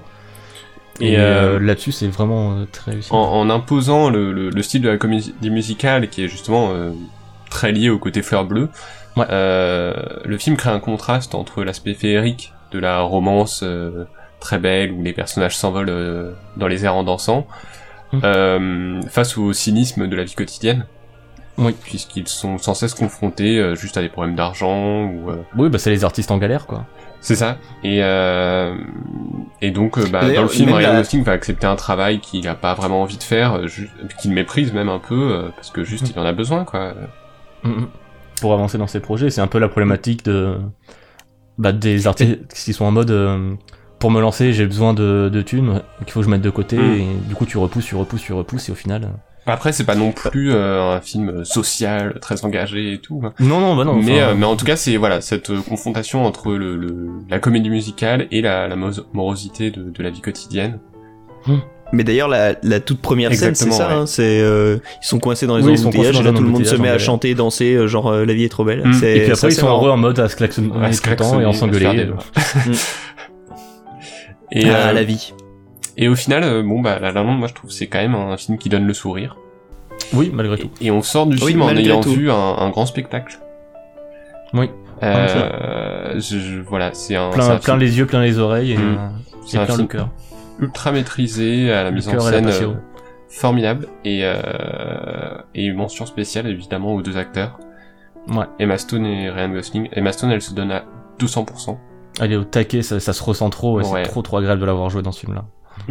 Et Ryan Gosling aussi, qui a appris à jouer du piano pour le film, et parce qu'il y a John Legend aussi qui joue dans le film, et apparemment John Legend était un peu jaloux de voir Ryan Gosling se mettre à jouer aussi bien en mode wow, doucement, c'est moi le musicien ici. Même quand il danse ses claquettes et tout, c'est génial, les deux se donnent vraiment à fond. Ouais, ça se voit qu'ils ont vraiment appris. En même temps, on ne sait pas comment s'est déroulé le tournage, mais on sent que ça a été fait dans la bonne humeur malgré tout. Ouais, complètement. L'anecdote de tournage, c'est un moment ils chantent tous les deux, ils sont à leur appartement et ils rigolent pendant qu'ils chantent. Et c'est pour de vrai. Ils se marrent et ça c'est du vrai, c'est pas du tout prévu dans la chanson et tout, c'est eux pendant le truc et ils ont fait ça et total ils l'ont gardé parce que c'est ouf. Et visuellement aussi le film est super beau dans ses couleurs, dans sa gestion de la lumière et dans ce qu'il en fait, c'est un vrai festival, un vrai plaisir à regarder. Ouais. Bon, un bel objet de cinéma. Ouais, tout à fait. Et Ryan Gosling qui est souvent moqué pour son côté je n'ai pas d'expression sur mon visage, c'est quand même pas la première fois moi, mais je trouve qu'il a un vrai potentiel comique. Ah oui, non mais Ryan Gosling, il est très très drôle ce mec, c'est incroyable. Il me fait vraiment rire à chaque fois qu'il a un rôle qui s'y prête, dans La La Land, dans The Nice Guys, il était génial. Dans Blade Runner. Dans The Nice Guys aussi, il était génial. Dans The Nice Guys et dans comment ça s'appelle Crazy Stupid Love. Oui, Crazy Stupid Love, vraiment, j'avais vraiment aimé. Non mais oui, c'est un mec qui est un très très bon comédien. Voilà, et les deux forment un couple très attachant. La La Land, allez le voir si ce n'est pas déjà fait. Même pour les réfracteurs au genre, c'est super cool. Ouais, même si vous n'êtes pas fan du genre comédie musicale, en même temps, qui aujourd'hui, à 20-30 ans, se dit j'adore les comédies musicales, c'est mon genre préféré.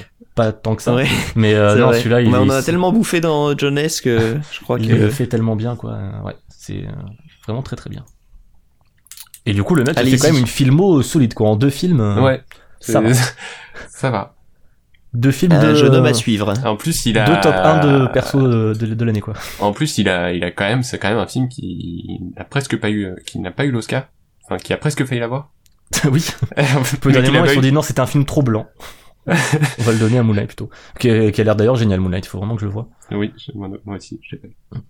Mais vu qu'on est des hommes blancs-ci, on a préféré regarder La La Land. Ouais, avec des artistes riches à Los Angeles, voilà, ça nous concerne. Voilà, des vrais problèmes de riches privilégiés. Moi, je m'y retrouve dans La La Land. Bon, ça va être à moi. Je vais encore pas savoir comment parler de ce que je vais devoir parler. Je vais compter sur Max. Tu vas nous parler d'Antonio Banderas, c'est ça ? T'aurais mis, j'aurais pris des notes. Ah, tu vas nous parler de presque Antonio Banderas. Eh oui, c'est vrai. Il y a un lien. C'est raccord. Je te laisse balancer les musiques.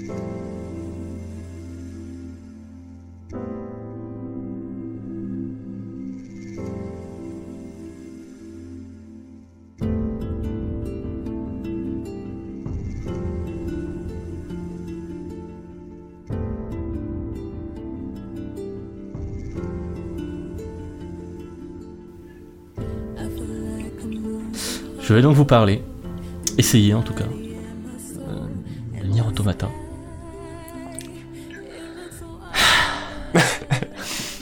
Nier Automata, oh là là.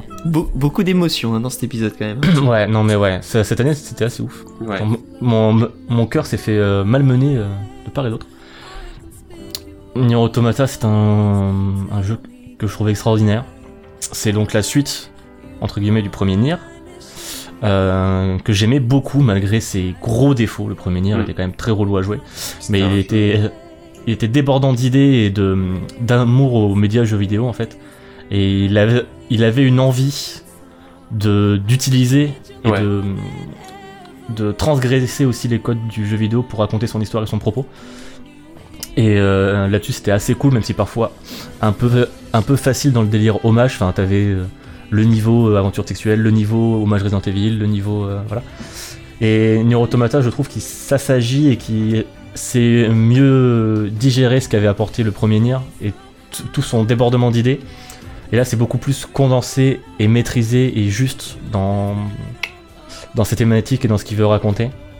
Alors le pitch, pour faire simple entre guillemets... Allez, bon courage. Ça se passe 10 000 ans après le premier Nier. Ah oui, c'est une suite directe. Hein, qui se déroulait 1300 et quelques années après l'intro... en gros, le premier Nier, ça démarrait en 2100 et quelques, l'intro, et au bout de 5-10 minutes, enfin, la fin de l'intro, t'avais une ellipse de 1300 et quelques années. Est-ce que tu peux quand même nous faire le lien avec Drakengard ? Oui, parce que le premier Nier, c'est la suite de la fin E de Drakengard 1. Voilà. Et oui, c'est facile. Voilà. D'ailleurs, si vous voulez vous renseigner sur Drakengard, je vous invite à lire l'article de Cinemax. Alors, c'est pas évident à le retrouver, c'est celui où il y a Drake en photo. Pour le coup, cet article existe. Celui-là, il existe, oui, pour le coup. Et donc, voilà, Nier Automata... Il y a encore des gens qui cherchent celui de Kiwami. Hein. Donc, 10 000 ans après Nier, qu'est-ce qui se passe ? Les aliens ont investi la Terre et ont créé des robots pour... investir la Terre, tout simplement, et détruire les êtres humains. Et les êtres humains ont créé des androïdes pour se battre sur Terre contre les robots. Sauf que là, on est 10 000 ans, et les humains, ils sont barrés de la Terre, ils sont partis sur la Lune, parce que la guerre, c'est relou. Les aliens, on sait pas où ils sont barrés. Du coup, sur la Terre, il n'y a plus que les robots, qui étaient censés faire la guerre, mais ils n'ont plus rien à foutre. Et les androïdes, qui sont censés éliminer les robots, mais en même temps, ils posent pas forcément de menaces. Et donc c'est tout ça qui reste sur la Terre, voilà, des gens nostalgiques de la guerre et qui vont waouh, qui vont essayer de découvrir ce qui s'est passé. Ouais, enfin nous du coup on joue les androïdes, enfin donc 9S et 2B, qui sont les deux androïdes qui sont censés être sur Terre et en gros éliminer ce qui reste de la menace des machines. Sauf qu'on va voir que les machines en fait elles font un peu leur bail. Parfois de façon menaçante, parfois non. Et on va voir aussi que toutes ces histoires, ils se cachent des trucs. Et les personnages vont vivre des événements et des épreuves qui vont les... Bah, je pense que c'est un peu c'est difficile de résumer l'histoire de Nier Automata, puisqu'en réalité, tu découvres beaucoup de choses et tu découvres vraiment au fur et à mesure. Tu découvres surtout que c'est aussi un jeu existentialiste. Oui, c'est ça. Et c'est que donc il y a plus... pas, il y a une trame, mais finalement elle est pas si intéressante. C'est pas ce qui fait forcément le cœur du jeu. C'est vraiment plus ce qui soulève en fait. C'est un jeu qui soulève. Qui soulève des darons, des questions et nos cœurs. Non mais oui, jusqu'à à mettre sur la baseline du site tout de suite. Non mais qui va jusqu'au bout de son délire, jusqu'à avoir les machines qui ont des noms de philosophes. Enfin les deux gros robots que tu fights au tout début, qu'il y avait dans la démo, tu découvres quand ils s'appelaient Engel, t'en as un, c'est Sartre, voilà, t'as un village de robots pacifistes. Enfin t'as vraiment plein de surprises, tu t'attends. C'est impossible de s'attendre à ce qui va s'arriver. Ouais. Et que ce soit dans la trame principale et dans ce que ça va amener, dans ce que ça va soulever, dans les questionnements et les restes de l'humanité aussi, parce que c'est une terre qui du coup est désertée par les humains, mais en même temps il y a toujours les ruines, et autant les androïdes que les machines vont développer une fascination pour eux, sans trop comprendre. Et enfin t'as vraiment des relations de... Ce truc, cette civilisation est vieille et on va essayer de la comprendre et peut-être... Et du coup, ça fait un miroir aussi sur l'humanité en général. Enfin, il y a beaucoup de choses. Et au début, ça paraît un peu facile dans ces thématiques, justement, dans le côté « Oh, regardez, c'est des robots qui découvrent les humains ». Mais ça part tellement plus loin au fur et à mesure. Parce que, comme pour Nier et Drakengard et le reste des jeux de Taro Yoko, c'est un jeu qui se fait plusieurs fois, qui a plusieurs fins. plusieurs routes du coup. Mais là c'est beaucoup plus linéaire que dans un Nier où il fallait que tu fasses toutes les katanas, que tu chopes toutes les armes et où bah, c'était à se buter. Là tu joues, tu finis la route A, donc quand tu joues avec Toubi. Après tu refais ces événements là mais du point de vue de 9S, donc ce qui va te permettre de voir des choses différemment et de jouer aussi différemment parce que le gameplay s'adapte. 9S ne joue pas du tout de la même façon et ça te permet aussi de remettre en contexte, ou en tout cas de remettre en question parfois certaines choses que tu as fait dans le premier run, parce que quand tu joues en fait t'as ce principe où ton personnage c'est aussi un avatar de jeu vidéo, donc il va faire des trucs de jeu vidéo. Tu vas être plus apte à accepter le fait qu'ils disent bah oui on va aller récupérer des cailloux et que bah forcément ton setkill va dire mais c'est relou, et ton perso il fait ouais mais il faut le faire, et toi tu dis bah oui je joue, ok voilà je fais ma quête. Après tu vas rejouer ça mais du point de vue de 9S qui suit Toubi et qui va lui dire mais pourquoi tu fais ça, enfin c'est trop con, et elle va te dire des trucs et tu sais ça va te faire un peu remettre en question ce qu'elle a pu dire, ce que toi tu as fait aussi du coup, et ça développe aussi les personnages. Enfin moi je sais que sur le deuxième run j'étais très surpris parce que j'ai fait tout le premier en me disant bon Toubi c'est un peu le sidekick voilà un peu rigolo, un peu mignon, qui parle tout le temps quoi, et avec en fait ses porte-chaussettes En jouant du côté de 9S, j'ai réalisé, et je l'ai vraiment réalisé dans un petit sentiment de malaise. Ouais, à quel point sa place c'est pas facile en fait. Que Toubi ne répond jamais. Oui, en fait, Toubi c'est une grosse conne. Et donc 9S parle tout le temps, effectivement, mais en fait, d'un coup, il devient super attachant parce qu'elle est super froide et ouais, on comprend pas tout. Et d'un coup, en fait, le jeu est très silencieux souvent, puisque bah, il parle tout seul. Oui c'est ça, non mais ouais on avait un peu peur du fait de revivre en fait ce qu'on a déjà fait en mode bah ça va être relou, et le fait que le gameplay évolue et qu'au final juste la question de perspective te fasse modifier aussi ta perception juste des événements et des personnages, rien que ça en fait ça suffit à donner un second souffle à ce deuxième run. Donc une fois que tu finis ça, là tu as la suite des événements, tu refais pas les trucs une troisième fois, c'est juste la suite de la route A et B. Et là ça part en couille et là ça devient une explosion de trucs de ouf, c'est des révélations, et les personnages ils évoluent mais de façon t'aurais jamais pu deviner ça. Et là c'est une explosion aussi d'idées, de direction artistique, de mise en scène, d'idées de gameplay, c'est un jeu qui est débordant aussi d'imagination pour plein d'éléments.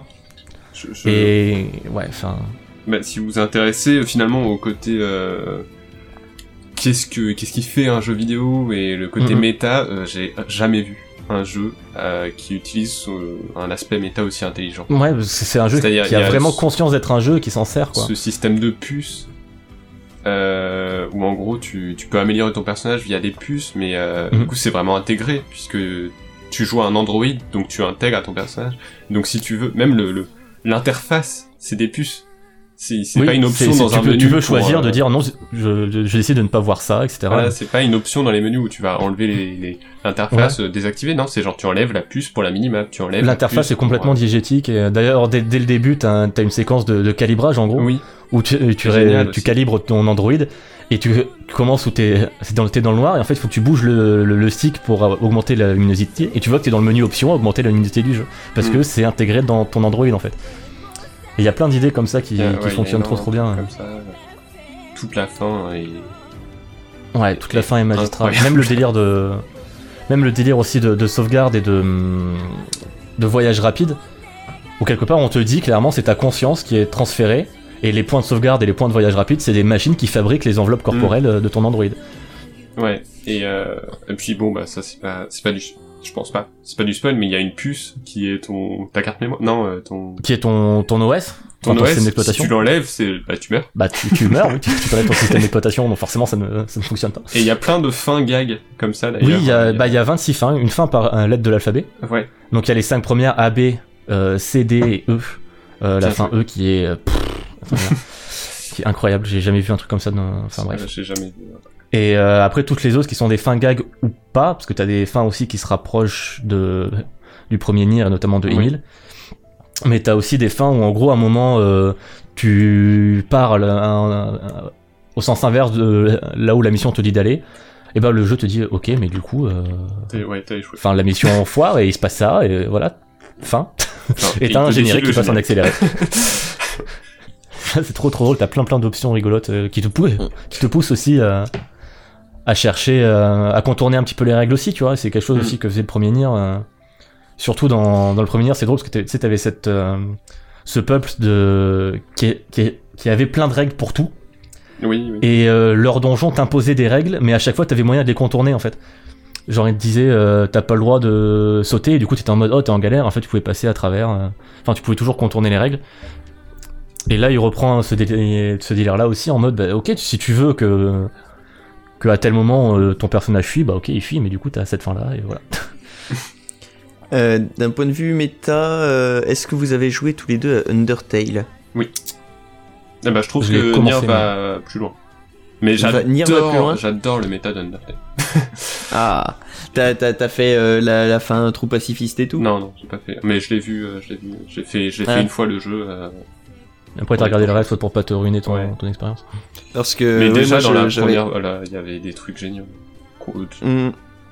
Mais Undertale c'est plus du méta humoristique, non? Pas ça va chercher aussi plus loin. Oui, si, c'est un peu, mais il y a aussi des moments où il utilise ça, de façon dans le jeu, qui c'est pas spécialement humoristique. Après, il y a pas de, je dirais que c'est pas intradiégétique comme vous dites. Mm-hmm. Oui, ça reste c'est dans le délire du truc, c'est pas en mode ça fait sens dans la diégèse du jeu.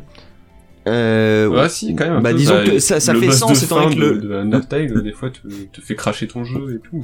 Voilà, c'est ça. Le boss de fin s'amuse à te tuer à l'infini, en faisant du quick save, quick load, en fait. Il load, il te tue, il te load, il tue. Mais voilà, et comme il s'adresse directement aux joueurs, il y a un côté où vraiment il te nargue, donc ça fait partie quand même de l'univers d'Undertale aussi. Mais oui, je suis d'accord, j'adore le côté méta. C'était justement pour tu vois, si un de vous l'avait fait, que j'arrive à me représenter. Mais tu dis, si tu dis que c'est plus, j'avais eu quand même, enfin ça m'avait fait, j'avais trouvé ça vraiment cool. Mais disons qu'il est il est plus subtil dans Automata, je pense. Oui. Ah bah c'est sûr que ça y va avec les gros sabots, Undertale. Dans Nier Automata, ça fait vraiment partie de l'univers du jeu. Ça qui est ouf, c'est que l'univers du jeu se passe dans le jeu, quoi. Et il le sait et il s'en cache jamais. Et t'as les androïdes qui sont suivis aussi par des pods, des petits robots qui les suivent et qui servent aussi un petit peu, on dirait parfois c'est eux un petit peu la caméra, comme comme dans Mario 64, tu vois, le truc qui te suivait là, avec la caméra, et qui fait aussi un petit peu qui est un petit peu la voix du joueur aussi, et qui va aussi, parfois s'adresser directement à toi, au joueur. Et d'ailleurs anecdote de ma vie, je lisais les robots de Isaac Asimov au moment où j'ai fait Undertale, au moment où j'ai fait Nier Automata, et j'ai l'impression qu'il y a les deux mêmes personnages en fait dans les robots dans le dernier tome, où tu sais, dans la troisième partie de Nier Automata, il y a toujours les deux petits robots là qui nous accompagnent, qui discutent entre eux, qui discutent à la fin de chaque événement pour se dire tiens, il s'est passé ça, tiens tel personnage il est un peu bizarre, tiens qu'est-ce qu'on devrait faire, et en même temps qui sont très c'est des robots, quoi. Oui. Donc ils sont très très pragmatiques sur tout ce qu'ils disent et tout. Et c'est marrant parce qu'à chaque fois il y avait la même chose dans le dernier tome des robots de Asimov, où t'as les deux robots qui se réunissaient pour dire tiens, t'as vu, il s'est passé ça, qu'est-ce qu'on devrait faire pour réagir. Bah, c'est sûrement volontaire, j'imagine. Peut-être, je sais pas. Mais oui, c'est un très. Et d'autant que pour le coup, enfin on en a même pas parlé, mais le jeu est développé par Platinum. Et du coup, même pour être plus terre à terre en termes juste de jeu. Le système de combat et tout, c'est ultra plaisant, c'est ultra jouissif à jouer. On retrouve le côté un peu shoot 'em up, bullet hell qu'il y avait dans le premier Nier, mais où là tu peux tirer sans être ralenti ou quoi. Enfin, c'est beaucoup plus smooth, beaucoup plus fluide, beaucoup plus rapide et punchy. C'est agréable. Et rien que ça, les combats sont trop agréables. Le système de puces te permet de vraiment customiser à la carte, en gros, tes compétences et tes stats, etc. Et disons que même si t'es pas sensible au délire méta, au soulèvement, aux questions, etc., que le jeu peut amener, juste en termes de beat'em all, en fait, c'est super agréable à jouer. Les musiques défoncent, la DA tue la gueule, et les combats sont trop bien, quoi. Les musiques, d'autant que il y a pas mal de réutilisations aussi des musiques du premier Nier. Moi, et putain, c'est extraordinaire, quoi. Bon, là, on entend tout le temps la même en boucle, mais dans différents langages. Mais je m'en lasse quand même pas, tu vois. Mm. Et c'est vraiment un jeu où les musiques, découvrez-les en jeu. Parce que c'est ce que disait Toriyoko dans une interview, c'est que donc Keiichi Okabe, le compositeur, ils travaillent vraiment tous les deux en collaboration, vraiment en même temps. Et c'est souvent, surtout dans Nier Automata, où Jean Taro avait une idée de musique, il était en fait un truc un peu genre comme ça. Et puis le compositeur Keiichi Okabe, il arrive avec la musique. Et là, Taro, il fait « Ok, maintenant je peux faire le jeu maintenant que j'ai ta musique, tu vois. » Et du coup, le jeu est souvent pensé par rapport à la musique, et c'est vraiment un jeu où la musique doit se découvrir dans le jeu. Parce qu'il y a vraiment un côté parfois synesthésique où tout va bien en même temps. Genre tes yeux sont ravis par rapport à ce qu'ils voient, tes mains sont ravis par rapport au gameplay et les idées de gameplay qu'il y a en place, et en même temps t'as la musique et t'as les feels aussi un petit peu, et enfin... Ouais, il y a des thèmes, genre, juste... Enfin, il y en a beaucoup, où en fait ils ont été composés de trois manières différentes, quoi. Là on entend la version 8 bits, mais il y a vraiment des thèmes, souvent en fait on fait même pas attention, parce que c'est quand même... hyper bien intégré au jeu, où tu vas entendre un truc, tu vas dire ah j'ai déjà entendu, mais en fait c'est une autre version. Dans l'OST officiel, chaque chanson a genre 3 ou 4 versions en fonction de l'intensité, avec en fonction de l'instrumentation, avec les chœurs ou pas. Ouais. Et c'est un truc qu'on retrouvait un petit peu aussi déjà dans le premier Nier, où t'avais différentes couches aussi, où parfois t'entendais juste une couche d'instrument d'un thème, alors que depuis le début t'entendais le thème complet. Et là ouais, ça fonctionne vraiment très très bien, et c'est ouais. Voilà. Et après par contre, bon c'est pas pour faire le relou, mais je trouve personnellement que ce n'est pas un jeu facile à appréhender. Non, c'est pas un jeu que tu vas recommander à tout le monde. Et puis, moi j'ai eu beaucoup de mal, moi il m'a fallu tout le premier run pour commencer à apprécier. Après j'ai refait le jeu une deuxième fois, quand je dis refait le jeu c'est genre entièrement, hein, pas le deuxième run. Mais moi je l'ai fait 3 fois, hein. Ça n'a aucun sens. Et là en fait j'ai vraiment apprécié aussi le premier run, mais je sais que ça m'a pris beaucoup de temps, je comparais beaucoup au premier Nier, je le trouvais un peu plus lourd justement sur sa façon d'intégrer les différents gameplays, ou même dans son propos, et ouais, je me souviens en fait en le refaisant moi on était en vocal souvent, et en le refaisant genre c'est vraiment un chef-d'œuvre, mais voilà, toi t'étais tout de suite convaincu, moi genre j'ai eu plus de mal, mais par contre si vous avez plus de mal, mais allez au bout, forcez-vous quand même enfin bah moi c'est vraiment ce qui me fait peur, parce que j'ai beaucoup je me lasse très vite des beat'em up. Mais là j'ai peur de finalement que ça me laisse avant d'arriver. Mais justement c'est ce que disait aussi Yoko Taro. Lui aussi il se lasse très rapidement quand il joue à un jeu, et moi, du coup quand il crée un jeu il essaie de mettre plein d'idées pour varier. Si ça peut te rassurer. Non, franchement, parce que t'as plein d'idées, t'as ces passages un peu plus où ça devient plus du bullet hell, t'as les patterns qui évoluent, et t'as ton évolution aussi, toi, de ton personnage avec le système de puces qui te permet de gérer comme tu veux. Et t'as les différents environnements aussi, rien que visuellement, le jeu arrive à se renouveler. Et comme dans le premier Nier, tu retournes forcément tout le temps dans les mêmes jeux, dans les mêmes environnements, parce que ça reste des jeux fauchés de base, ça se voit en plus. Mais ils arrivent toujours à amener des nouveautés pour éviter le sentiment de redite. Ouais. Bon, écoutez, vous m'avez convaincu. Mais même là-dessus, la direction artistique, je la trouve formidable et complètement cohérente avec le jeu, mais elle est difficile à appréhender aussi. Tu vas pas te dire tout de suite, oh c'est magnifique. Non. Tu vas te dire, ah c'est gris. Non, bah techniquement c'est chum. Non, mais même surtout la direction artistique. Sur PS4, le jeu est dégueulasse, hein, c'est incroyable. Ah bon ? Ouais. À ce point, la différence PC... Bah sur PC ça reste pas très beau, mais t'as des trucs sur PS4 qui sont vraiment dégueulasses.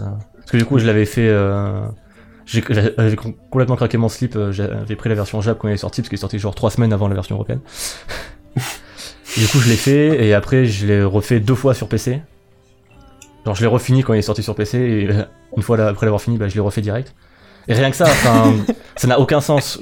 Genre je ne refais jamais un jeu, même si je l'ai adoré. Moi dès que je l'ai fini, je l'ai refait immédiatement, parce que... Voilà, parce qu'il y a trop de trucs à revivre, en fait. Ça m'avait fait ça sur Metal Gear Solid 3. C'est le seul jeu où ça m'a fait ça pour l'instant. Bah voilà, tu vois.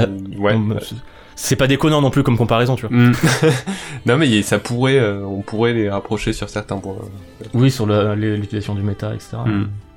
Mais ouais, enfin pour moi, Nier Automata, c'est vraiment tout ce que j'attends d'un jeu vidéo en fait. Un truc malin qui sait utiliser son média pour raconter des trucs et qui va chercher tellement à te surprendre sans arrêt, et à te mettre des petites claques et en même temps à te récompenser, à te faire plaisir, à te laisser la main. Ouais, mais qui te prend pas pour un con aussi et qui te fait réfléchir. Non mais arrêtez, je suis déjà sur la page Steam pour l'acheter. Non, ça, il va pas te prendre la main, mais il va pas non plus te prendre de haut comme un The Witness où parfois j'étais en mode arrête de te branler, s'il te plaît. Et ouais, je trouve qu'il y a une...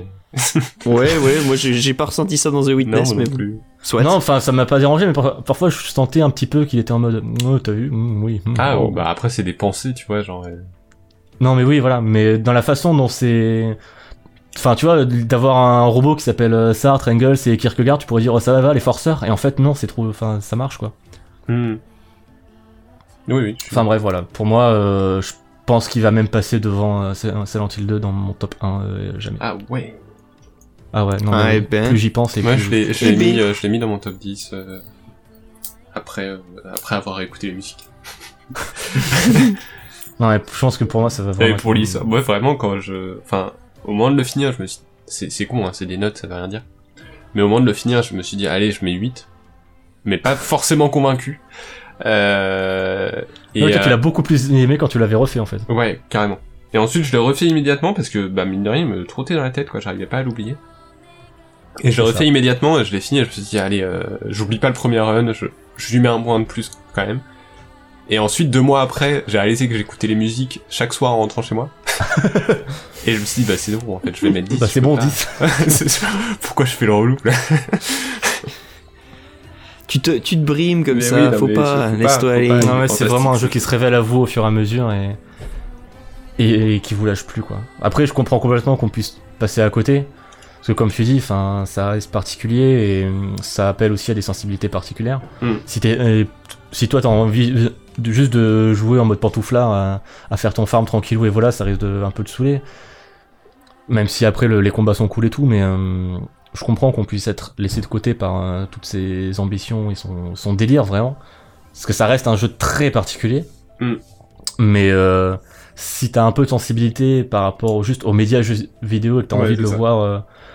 De le voir être utilisé et de voir un truc qui fait quelque chose juste de ce format-là, quelque chose de plus que gameplay cinématique. Enfin, ouais, quoi. Ouais. Très bien. Voilà. Peut-être un peu débordé, mais...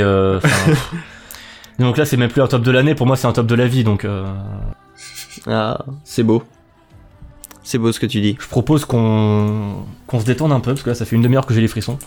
Avec la musique en boucle, là, j'en peux plus. Et qu'on passe sur la deuxième partie du quiz. Bientôt la crise d'épilepsie. Bizarrement, là, c'est moins excitant, tu vois. Je propose qu'on parte sur la suite. Ne l'écoute pas, tu as une très belle voix, c'est Max. Le quiz ?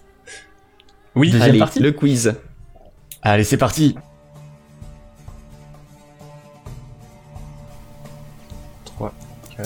Ouais, je vais faire comme 5, ça. 6. C'est quoi, faut compter, c'est ça? Ouais, exactement. Putain, il change les règles au fur et à mesure. Non, je déplace les difficultés. Allez, vas-y. Le sorcier 3. Attention. Né du sang. Bloodborne. Ah, ça va être pour José, ça, je suis désolé. Non. Au début, j'étais là, Noseblood. Oui, moi aussi. Putain, j'ai pensé. Il y a eu un petit blanc, genre, attends, le nez. Je vous dis pas les points que ça rapporte. Vas-y. Secteur de 1 et de 0. Binary domaine. Oh putain, il est fort. Ah, il est bien joué. Non, mais alors là, pour le coup, énorme, bien joué. Et pour le coup, Binary Domain, jouez-y, c'est super cool. Oui. Et c'est fait par les mecs qui, par l'équipe derrière Yakuza. Bah, ça, non. Mais vous, en fait, mais je suis vraiment dans un podcast. C'est des commerciaux pour Yakuza en fait, les gars. T'sais. Achetez Yakuza, pas des tools. Mais en vrai, Binary Domain est très très rigolo, il est très sympa. Oui, en vrai, ouais, et puis il est bien écrit. Ouais, et n'y jouez pas en français. N'y jouez pas en français, c'est rigolo 2 secondes, mais en fait ça nique le jeu. En fait c'est nul, ça ruine tout en fait, c'est con. Attention, véloce comme la lumière. Hyper Light Drifter. Non. Habile. Ah merde. Véloce comme la lumière. Attends, mais celui-ci, parce qu'il est pas de moi, lui. On va dire véloce plus que la lumière. Faster than light. Ouais. Ah mais oui, mais putain, mais non, je sais pas. Mais non, mais putain, mais Faster than light, tu le rates. Je vais me jeter par la fenêtre. Ouais, c'était sur le véloce, j'étais en mode attends, Velocity 2i, il y avait tous les gens en Velocity là, ceux qui sortaient, mais non. Et pourtant, tu vois, mon Hyper Light Drifter, je non, il était pas bien trop mal. Ouais, bien tenté. Mais non. Bah, dommage. Mais non. Je peux pas avoir un demi-point. Pourquoi juste parce que t'aimes le jeu? Non. Allez, écoute. Non, pour Hyper Light Drifter. Ah, oui. Parce qu'il y a une idée, tu vois. Nimbe atteindre. Quoi? Nimbe. Allo Rich? Oui. Quoi? Allo, c'est tellement notre running gag sur tous les quiz. Allez, niveau 2. Allo Rich! Oh putain, Rich, c'est pas possible! Ouais, c'est le atteindre, hein, parce que le nimbe, c'est pas évident. Oui, non, tu m'avais dit les guerres des limbes, j'aurais pas trouvé Allo Wars, tu vois. Mais... Merde. Les guerres des limbes. Allo Wars! Putain, c'est bon, je yes, Juan, un point. Putain, il a gagné un point, bien joué. C'est bon, je crois que t'es encore devant, t'en fais pas. Tir de coin. Counter... Non, n'importe quoi. Ah, Counter-Strike, si. Non. Tir de coin. Mais pourquoi pas, ouais, mais non. De coin, le coin, le fruit avec un G à la fin ou le coin? Non. C-O-I-N. Un canard? Duck Hunt? Non. Duck Strike? Non. C'est vrai que Duck Hunt, ça aurait été, oui. Ça aurait été beau. Mais non. Corner Strike? Non. De quoi? Attention, 3, 2... Vous voulez un indice ou pas? Non mais écoute, si on n'y arrive pas, on n'y arrive pas. On ne va pas sur internet. Non. On t'entend taper, José. C'était Quackshot. Ah, Quackshot, oui. Quackshot. Quackshot. Oui, ouais, ça marche. Bah oui, bah c'était le coin, quoi. Ouais. Bah oui, bah exactement. Putain, j'étais sur la bonne voie pourtant. Ouais, tu l'avais, putain, c'est... Alors là, c'est triste. Et ensuite... allez, un dernier. Les ânes singes à la campagne. Ça, c'est un difficile, attends. Monkey Island. Non. Monkey Donkey Country. Donkey Kong Country. Oui, le mec qui dit ça. Ah mais oui, Donkey, oh putain. Le mec qui dit Monkey Donkey Country. Non mais il se plante dans le monde du jeu et je rebondis pas, moi, putain. Il se dit mais pourquoi il dit n'importe quoi, il est con. Oh là là, mais c'est bah, en même temps, tellement déstabilisé par Monkey Donkey Country. Je te mets sur la piste et tu prends même pas la paire. Tu sors des noms de jeux qui n'existent pas. C'est comme tout à l'heure, tu sors des noms de films, alors merde, comment on fait? Oh, c'est la piquette. Ah bah ça, je m'y attendais. Est-ce que pour la troisième partie, tous les points comptent double? Comme ça, je vais pouvoir reperdre en photo. Ok. Non, mais laisse, moi ça me dérange pas de perdre. Alors là, pour cette deuxième manche, il y a eu 9-1. Parce que j'ai quand même donné un point. Bah il a quand même gagné, il a quand même trouvé les guerres des limbes. Ah oui, les guerres des limbes, c'est ça, j'ai trouvé les guerres des limbes, qui n'étaient pas dans le quiz initial, mais c'est suggéré par Damien. C'est ça qui est beau, c'est que je mette le point alors que c'est lui qui propose. Oui, bien fait. Ce point, il devrait valoir. Bah, j'ai dit que s'il proposait ça, je trouverais pas. Bah, j'ai pas trouvé. Bah, t'as pas trouvé. C'est vrai. Et donc, pour l'instant, il y a 16-4. Ah, et ben, c'est pas mal. J'ai ton score au carré. Connard. Très beau taunt. Pour la dernière manche, je vais. De toute façon, il en reste plein, donc je vais tout bourrer. Ça va. Je vais changer les points. Ça va être le chaos. Non, mais c'est pas grave. Hein. Alors, je propose qu'on passe des messages privés à Fouane. On s'approche dangereusement des 2 heures. Ah, oh putain. Mais on est bien. Et on n'a même pas encore parlé de Breath of the Wild. Oh là là, on est dans la merde. Je propose qu'on parte direct sur Max. Et venez sur moi. Et les pains jumeaux.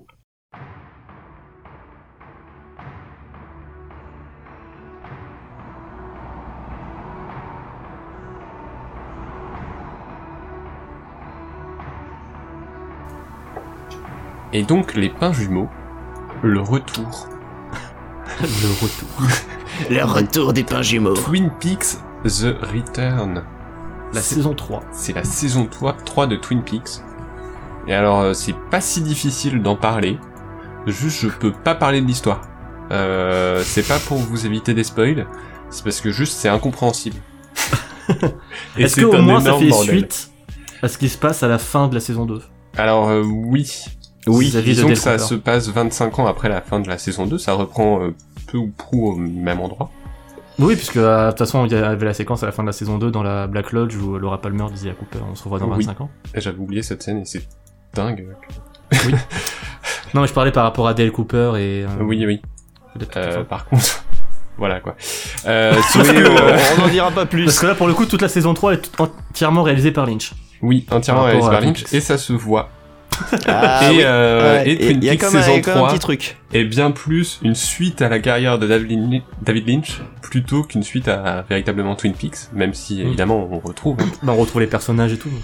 On retrouve quelques personnages, mais c'est vrai que c'est perturbant, hein. Tu regardes le premier épisode en t'attendant la suite et là tu fais attends, quoi ? C'est très étrange, c'est très atypique, et en plus les personnages ils sont, on en retrouve, mais ils sont pas là tout de suite, hein.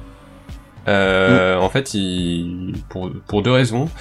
C'est parce que la série ne tombe pas du tout dans le fanservice facile. En fait, il veut vraiment créer une nouvelle œuvre. Donc pas juste une suite, pas juste un truc fanservice où rien n'aurait bougé. Il veut faire quelque chose de nouveau. Et ensuite parce qu'en fait, Twin Peaks saison 3 impose ses codes. Et dans une époque où tout va très vite, où les séries ont un rythme quand même très maîtrisé, où chaque épisode doit faire progresser l'intrigue et finir sur un cliffhanger, Twin Peaks est complètement à la marge. Tous les épisodes ont la même rythmique en fait. Ouais, c'est ça. Mais qui a fait ses preuves, hein. Et Twin Peaks, même la saison 1, avait ce côté-là. Mais là, surtout que, enfin, pour le coup, Twin Peaks saison 1 a un peu révolutionné aussi le genre. Oui, de c'est série. Un peu une formule qu'il a créée aussi. Ce que j'avais adoré dans les premières saisons de Twin Peaks, c'est justement chaque épisode faisait un jour. Oui, ça m'avait choqué. Ça m'avait choqué à un moment, l'épisode 12 où il y a je sais plus quel perso qui demande à Cooper depuis quand il est là, il fait deux semaines. Et je suis là, quoi? Oui. Dans ma tête, ça faisait genre 6 mois qu'il était là, tu sais. Putain, mais ouais. Mais j'ai trouvé ça, c'est tout con, hein, mais j'avais trouvé ça super malin. Même pas malin, mais j'avais trouvé ça vraiment cool. Ça ancrait vraiment je trouve, la série dans le truc. Et puis alors ça vole en éclats seconde 2 dans la saison 3. Bah ouais. En fait, la série et la saison 3 là est super lente. Faut accepter vraiment le fait de se dire on va parfois s'ennuyer, en tout cas faut regarder poser, hein, faut rien faire à côté. Et on regarde en fait des scènes plus qu'un tout cohérent et lié, on regarde des scènes. Après de toute façon petit à petit les liens vont se faire automatiquement, parfois non. Parfois il va y avoir une storyline qui n'aura pas d'autres éléments, il n'y aura pas de lien avec le reste, mais c'est pas grave parce que ça aura valu le coup juste de voir ces moments-là. Mine de rien, ça, il y a aussi je sais que dans les premières saisons de Twin Peaks, il y a certains arcs narratifs qui sont très déconnectés aussi. Je crois qui sont un peu indépendants quand même. Oui, c'est tous les délires de la série et tout qui sont... Et du coup, je dirais que cette saison 3 nous présente des morceaux de vie parfois très lents, mais il y a aussi toujours le côté horrifique ou fantastique qui est d'autant plus présent, et puisque la série est quand même un peu plus sombre, c'est vachement moins le côté bon enfant et jazzy et rigolo et adolescent aussi, et bon vivant, même s'il y a encore beaucoup de comédie en fait. Et c'est difficile c'est quelque chose qui est difficile à accepter. Vraiment, je pense qu'il faut passer le cap des 3-4 épisodes. Mais après, en fait, quand c'est accepté, on voit quand même une œuvre assez incroyable. Il nous fait rentrer dans un autre monde, et si on accroche un minimum à la carrière de David Lynch, c'est un bonheur, cette saison. Moi, je sais que j'ai retrouvé tout ce que j'aimais dans David Lynch, et ça m'a même donné envie de voir ceux qui me manquaient. Et même Inland Empire. Il me manquait Inland Empire et ça m'a donné envie de voir Inland Empire. Inland Empire m'a donné envie de revoir autre chose plutôt. Il fait ça, ouais. Il fait ça. Et du coup, c'est vraiment un best-of de sa carrière, et ça peut vous laisser sur le carreau. mais comme sa carrière en même temps, enfin. Mais voilà, comme sa carrière, et je pense que le point de rupture, je sais pas si tu l'as vu, Fouane, c'est l'épisode 8. L'épisode 8, ouais, je l'ai vu. Qu'est-ce que t'en as pensé? En fait, moi, j'ai commencé, donc je regarde l'épisode 1 en m'attendant un peu à la suite de la saison 2, et là tu fais, ah bon, quoi, qu'est-ce? Et après, au début, donc un peu déstabilisé, et je continue, et au final les épisodes après, j'étais vraiment hypnotisé par le truc, ouais, comme ça. Tu dis, c'est des petites scènes, mais vraiment j'étais devant, j'aimais ce que je regardais sans vraiment sans comprendre sans comprendre le pourquoi du comment. Et l'épisode 8, c'est encore pire, en fait. C'est pareil, puissance 10 000. C'est-à-dire que tu regardes le truc, tu fais que... Moi, on m'avait mis en garde contre l'épisode 8, et en fait, je l'ai regardé entièrement. Je l'avais démarré un soir, et j'ai pas vu le temps passer. J'ai pas compris, hein. J'ai pas compris ce que je voyais et tout, mais par contre, c'était hypnotisant, quoi. Et c'est vraiment... Est-ce qu'il met toujours des chinoises dans des poignées de commode? Des chinoises dans des poignées de commode, c'est-à-dire? Dans la saison 2, là, quand il y a... Ouais. Je vois que tu parles dans... Ah, je m'en rappelle plus. Qui est dans la poignée du tiroir de la commode. C'est littéralement ce que j'avais dit, c'était littéral. Non mais là il y a tellement de trucs, on peut, enfin c'est indescriptible, il y a certains trucs. Mais après c'est aussi vraiment, pour moi, c'est une œuvre à la marge, de par son rythme, où des fois il va y avoir des moments où c'est 5 minutes sans rien. C'est un homme qui va regarder une boîte en verre pendant 5 minutes sans qu'il se passe rien, ou un autre dans l'épisode 7 où je me suis dit, c'est bon, on a atteint le top du foutage de gueule. C'est un mec qui passe le balai dans le bar pendant 5 minutes. Et c'est pas trop, justement, ce côté un peu Lynch qui se regarde réaliser. Et alors je pense qu'on peut le voir comme ça, mais je pense aussi que c'est vraiment des formes de mise en garde, c'est-à-dire il veut nous prévenir, le rythme ne va pas changer. C'est aussi ça, le rythme, c'est aussi un mec qui passe le balai pendant 5 minutes et l'autre qui attend un coup de téléphone. Ouais, c'est moi, en fait. Mais il y avait un peu ça aussi. La manière dont j'ai vécu ça, c'est que Twin Peaks, c'est quand même une vieille série, même si elle a vraiment, à l'époque, bouleversé le truc. C'est une vieille série, donc le rythme est quand même plus lent que les séries qu'on a maintenant. Et la manière dont j'ai vécu le rythme de la saison 3, c'est que j'ai dit, Twin Peaks était lent, je vais faire encore plus lent. Et c'est vraiment la première fois je me suis dans l'épisode 1 là, tu te dis, ah ouais, donc j'ai vraiment vécu le truc comme ça, je me suis dit, c'était lent à l'époque, je vais faire pire. D'autant que Lynch, il aime aussi créer le malaise en utilisant ces moments lents où il coupe jamais. Complètement. C'est quelque chose qu'il fait aussi, et là j'en parle parce que je l'ai vu hier, donc la fin de la saison 2, quand Audrey elle s'attache à la porte de la banque, et que t'as le petit vieux là qui marche en claudiquant, et qu'il va lui chercher de l'eau, et puis après il va au téléphone, et ça reste en plan fixe où juste vois le vieux qui marche, et tu sais, mine de rien, ça crée une sorte de malaise qu'on n'a pas l'habitude de voir ça, en fait. Il y a énormément de scènes comme ça, en fait, dans la saison 3. Ouais, totalement. Et mais voilà, du coup, c'est aussi une ambiance, et c'est quelque chose que j'ai aimé, qui pose aussi quelque chose, qui s'apprivoise, mais que j'ai fini par aimer. Et surtout, en fait, après, je vous mets en garde aussi, mais ça ne néglige pas, malgré tout, la série originale, puisque évidemment on retrouve des personnages, donc ça fait toujours plaisir de les revoir. Et en fait, 25 ans après. Ouais, ils ont tous changé, sauf Kyle MacLachlan. Et puis ça reste quand même une suite. Je veux dire, dans la trame, même si en effet la trame prend moins de place que sur une série classique, ça reste une suite. Il ajoute des éléments de réponse. Il ajoute des éléments de réponse, surtout aussi par rapport au film. Donc, faut vraiment voir le film avant. Et on retrouve des personnages. Et justement, comme ils balancent pas tout dès le premier épisode, ils balancent pas tous ces personnages. Quand on les retrouve, moi je pense, je sais plus son nom, mais le jeune qui est un peu rebelle dans les deux premières saisons là. Bobby. Quand on retrouve Bobby dans la saison 3, je trouve que c'est une scène. Bobby Briggs. Ultra belle, et très émouvante.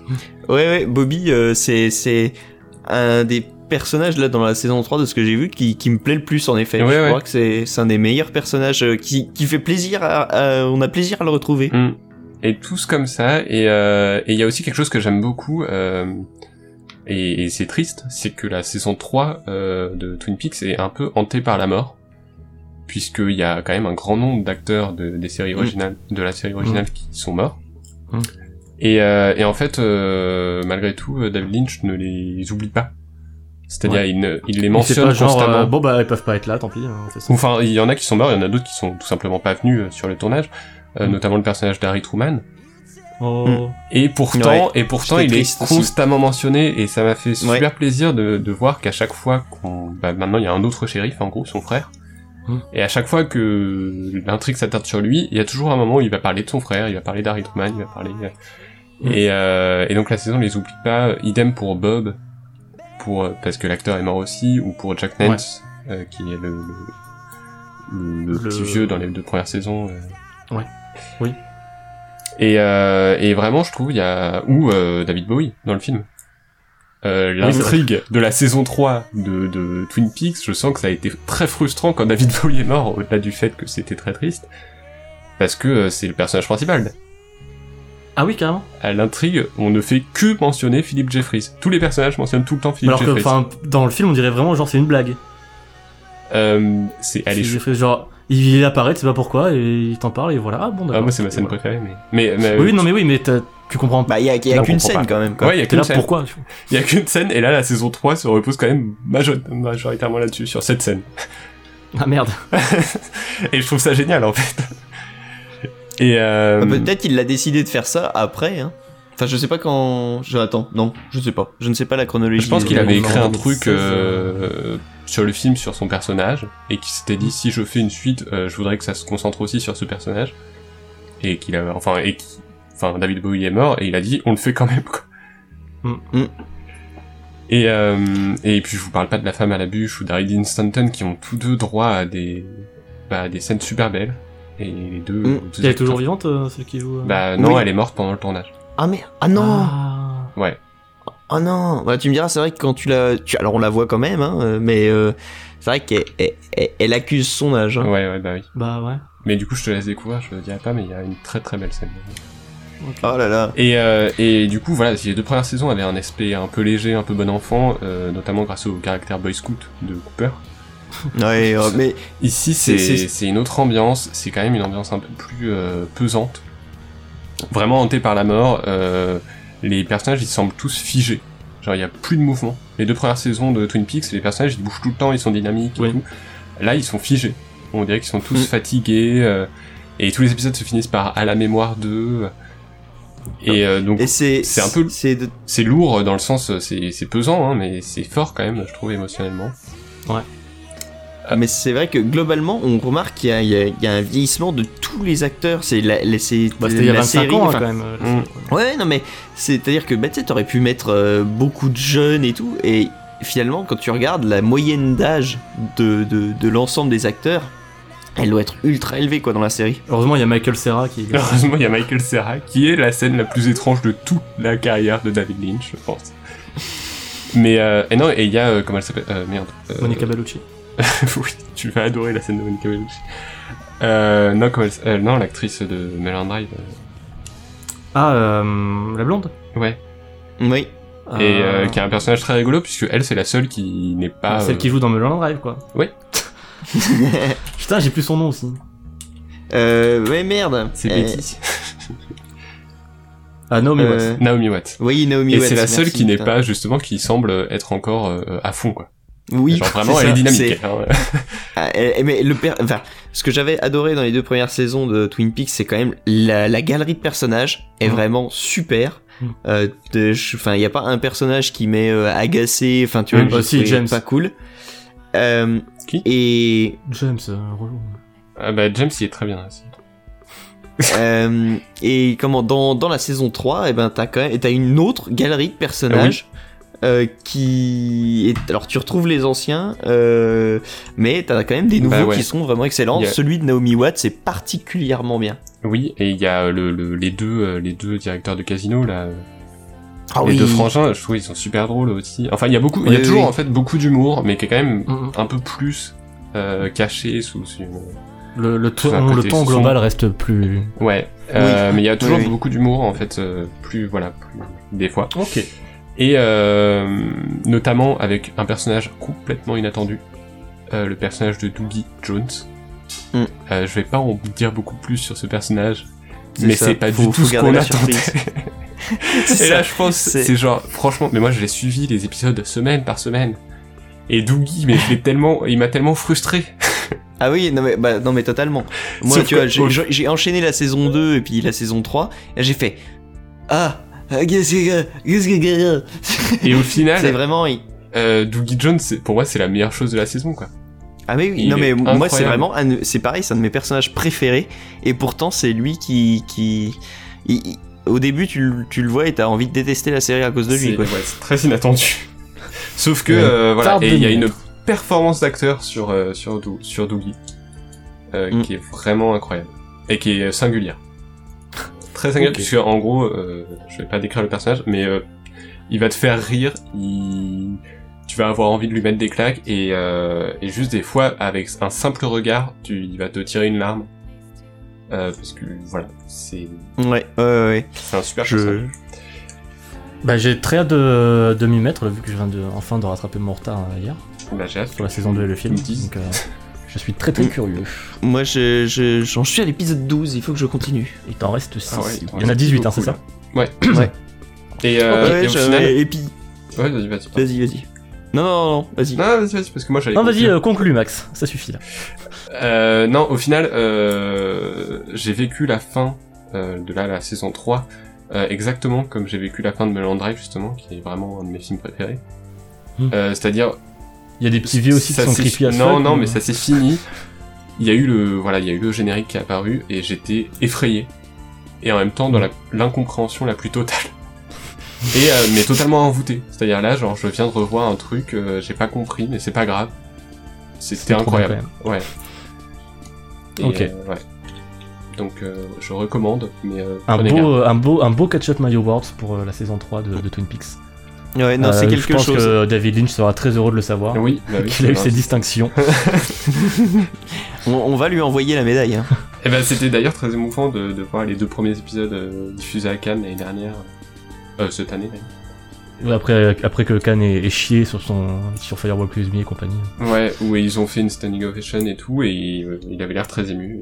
J'étais très content. Très bien. On parlait aussi d'un autre réalisateur que j'aime beaucoup, mais dans un style plus abordable, on va dire. On va parler d'Edgar Wright et de son dernier film, Baby Driver.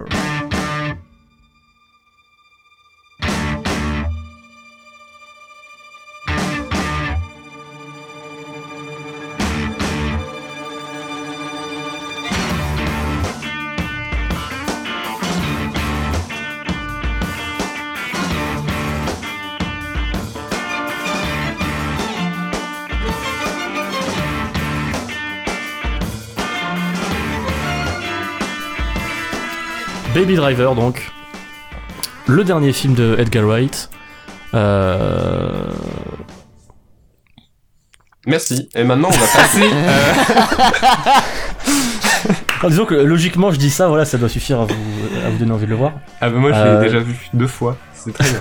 À moins que vous ne connaissiez pas Edgar Wright, dans ce cas-là, un petit travail de recontextualisation. Oui, ce est nécessaire. Edgar Wright, c'est donc le réalisateur notamment de la trilogie Cornetto, donc Shaun of the Dead, Hot Fuzz et Le Dernier Pub avant la fin du monde, mais aussi de l'excellente série Spaced, ou Les Allumés en français, et de l'extraordinaire adaptation de l'extraordinaire comics Scott Pilgrim. Oui. Le film donc Scott Pilgrim contre le monde. Oui.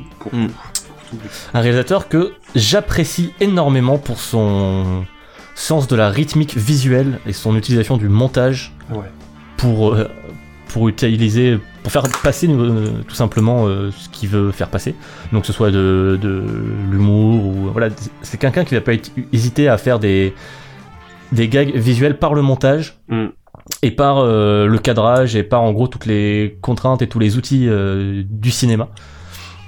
Je vous recommande d'ailleurs chaudement la vidéo de la chaîne Every Frame a Painting, qui est d'ailleurs terminée maintenant, mais la vidéo est toujours là, sur Edgar Wright How to do Visual Comedy, donc comment faire de la comédie visuelle, qui décortique un peu comment justement utilise le format cinéma pour à son avantage par rapport à d'autres productions plus faciles.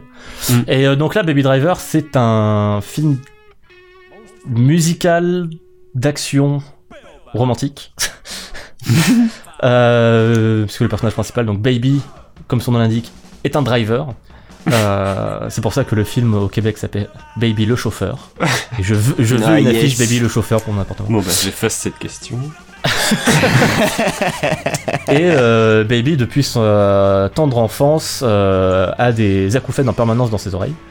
Et du coup, il passe son temps avec un iPod et ses écouteurs vissés sur les oreilles, et avec de la musique.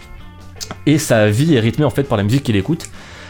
Et vu que le film prend le point de vue et le point d'ouïe, si je puis me permettre, de Baby Driver, enfin de Baby, puisque Driver n'est pas son nom de famille, le film aussi va être rythmé par la musique qu'on va entendre en permanence dans le film, et d'où le côté musical. Et c'est fait de manière, mais d'une main de maître. Ah, il suffit de voir juste l'introduction du film. D'ailleurs, les 6 premières minutes sont disponibles gratos légalement sur YouTube. Et c'est la toute première course-poursuite qui est rythmée sur la musique qu'on entend là, donc Bell Bottoms de John Spacer Blues. Et ça défonce. Alors, le mec a un sens de la mise en scène et du mouvement de caméra, du montage, du cut. Enfin, déjà dans... Dès Hot Fuzz, il commençait à faire des scènes d'action qui étaient très cool. Ouais. Sans vraiment d'effets spéciaux, mais vraiment très, très bien chorégraphié aussi, et bien mis en scène, assez punchy. Ensuite, il a fait Scott Pilgrim, mais là, en termes d'action et d'effets numériques, il s'est donné à cœur joie et ça tuait la gueule. Et on retrouvait un petit peu de ça aussi dans le dernier pub avant la fin du monde. Notamment les séquences de baston qui étaient avec des mouvements de caméra, mais incroyables, avec très très peu de cuts. Et juste de voir Nick Frost se battre avec un tabouret de bar de pub irlandais, voilà, c'est extraordinaire. Surtout quand qui défonce Timothy Dalton. Enfin, bref. Et... oui. Et... Sacré Roger Moore. Et... Putain, pardon, je l'attendais tellement. Petite private joke pour Fouane qui avait posté une photo de Timothy Dalton. En mode putain, adieu Roger Moore. Sauf qu'il avait fait au premier degré, ce con. Mais enfin, ils se ressemblaient vachement. Non, pas du tout. Ouais, ils ont tous les deux joué à James Bond. Là, ça se voilà, c'est ça. Non, mais de toute façon, la confusion vient évidemment de là, mais bon, ce n'est pas une excuse pour autant. Non. Du coup, pendant qu'on y est... Oui. Je suis désolé, mais c'est pas Timothy Dalton dans le dernier pub avant la fin du monde. C'est Pierce Brosnan. C'est vrai que... Mais c'est dans Hot Fuzz. Magnifique. C'est parfait. Décidément. Ah non, oui, je suis trop content. Voilà, ah, je suis trop content. Qui croyait prendre. Ah non, c'est magnifique. Ah, c'est le plus beau jour de ma vie. Oh merde. Voilà. Oh merde. Bon, après c'est toi qui fais le montage, hein, tu pourras. Oh non, non, je le laisse, c'est trop beau. Non, parce que putain. Pierce Brosnan vieux dans Shaun of the Dead, dans le dernier pub, il fait trop penser au Timothy Dalton de Hot Fuzz. Enfin bref. Pas du tout. Et on saluera aussi on saluera Millennium de David Fincher avec Sean Connery aussi dans le rôle principal. Exactement. Je crois qu'à partir de maintenant, tous ceux qui ont joué James Bond, je vais les appeler James Bond pour être sûr. Oh merde, enfin bref. Donc, pour reprendre, donc on suit Baby, le chauffeur, et qui est donc tenu un petit peu par la force des choses. Un peu obligé à faire ces coups là parce qu'il est chauffeur pour des casses, donc des trucs un peu illégaux. Bon, malheureusement maintenant aujourd'hui malheureusement c'est Kevin Spacey qui joue aussi le rôle de l'antagoniste et de celui qui a recueilli Baby quand il était jeune pour le prendre sous son aile. C'est un peu awkward. Évidemment que c'est lui qui l'a recueilli, pardon. Mais bon, voilà, ça n'enlève rien à la qualité du film, mais bon, c'est un petit peu dommage du coup. Voilà. Ça n'enlève rien non plus à la performance de Kevin Spacey, hein, malgré tout, mais bon, bref. On va passer là-dessus. Et le film est très très bien rythmé, très intelligent dans son écriture. Enfin, t'as toute une romance aussi entre Baby et Deborah, qui est jouée par Lily James, qui jouera Cendrillon dans le film live Cendrillon. Et la place de la musique dans ce film est tellement maligne, et on sent que c'est un film que Edgar Wright avait envie de faire depuis très très longtemps. Ouais. C'est un script qu'il a sous le coude depuis des dizaines d'années, et dans le script il y avait déjà les annotations des musiques où en gros là à 1 minute 50 de la musique il y a tel moment qui se passe, et c'était écrit directement dans le script. Donc c'était vraiment un film qui est pensé pour être accompagné par la musique. Ça se voit quand tu regardes le film. Ça se voit clairement, ouais. Apparemment, ils faisaient aussi un peu le montage en même temps. Oui, sur le script aussi, du coup, pour coller à la musique. Non, mais c'est hallucinant. Moi, une précision vraiment maladive, ouais. J'ai comment le Je raconte ma vie. Je suis allé le voir avec mon père. Bonjour à lui. Donc et bonjour papa. Bonjour, je passe à la radio. Bonjour à papa. Et non mais c'était vraiment on est ressortis tous les deux en disant tu vois, moi je m'attendais presque plus à un film avec beaucoup plus de poursuites en voiture. Ouais, parce et tout, il y en a que 3 vraiment. C'est un peu comme ça que j'avais convaincu mon père d'aller le voir avec moi. Et en fait on est ressortis tous les deux très contents d'avoir vu le film, mais en se disant mais en fait il y a pas tant de poursuites que ça, mais par contre ça marque vraiment, c'est tellement bien fait ce rythme avec la musique que c'est vraiment le truc qui nous a le plus marqué de tout le film, c'est cette réalisation, ce montage qui est vraiment mais parfait quoi. Et c'est tout le temps, c'est tout le long du film. C'est tout le temps et surtout c'est pas lassant. J'avais un peu peur au début que d'avoir les musiques qui s'enchaînent tout le temps, etc. Mais au final leur placement est tellement logique et tellement fluide. Après, tu regardes le film de façon naturelle aussi, c'est-à-dire. Ah oui, ça trouve complètement sa place et au bout d'un moment, ça devient naturel. T'es plus en mode là il y a une nouvelle musique, là il y a une nouvelle musique. Et, mode, et du coup, ça reste en fait au final un film d'action hyper efficace. Ah oui, même oui, sans ce petit jeu quoi. Et après, le jeu des musiques ajoute aussi énormément. Oui, c'est ce que lui donne aussi son. Je trouve que c'est ce qui lui donne vraiment le fait que c'est un excellent. Son truc en film. Plus qui. C'est ça. Voilà. Après, en effet, dans les faits, l'histoire, la mise en scène, tout ça, les événements sont excellents aussi. C'est très bien. Et il y a ce truc en plus qui le rend vraiment, qui le. Oui, clairement, le met sur une marche supérieure. Enfin, même sans ce gimmick, entre guillemets musical, le film fonctionnerait quand même. Ouais. Par son écriture et par juste sa réalisation et son montage qui reste ouf. Mais du coup, la musique vient tout sublimer. Et elle fait sens aussi par rapport au personnage. Donc ça donne vraiment une couche en plus. Et c'est ça qui fait que c'est un film dont on se souviendra plus que juste d'un bon film d'action. C'est ça qui lui donne son Ketchup Mayo Award. C'est ça, c'est ce qui lui vaut ce Ketchup Mayo Award. Et, je propose de pas trop m'épancher, sauf si vous voulez. Jamie Foxx que je trouve super dans le film et oui. Et John Hamm aussi. Et John Hamm qui est un peu mon Jean Jambon extraordinaire dans ce film. Mon waifu mais version. Jean Jambon. Putain. Ton husbando comment. Mon husbando, voilà, c'est ça que je cherchais. Alors je propose d'attaquer un gros morceau, mais on va peut-être passer un petit peu vite. On va pouvoir commencer le podcast. Ah, alors non, je ne parle pas vite de ça, moi. Non, mais on va pouvoir commencer le podcast, là c'est bon. C'est parti pour 2 heures. Après 2h15, on commence. Ah...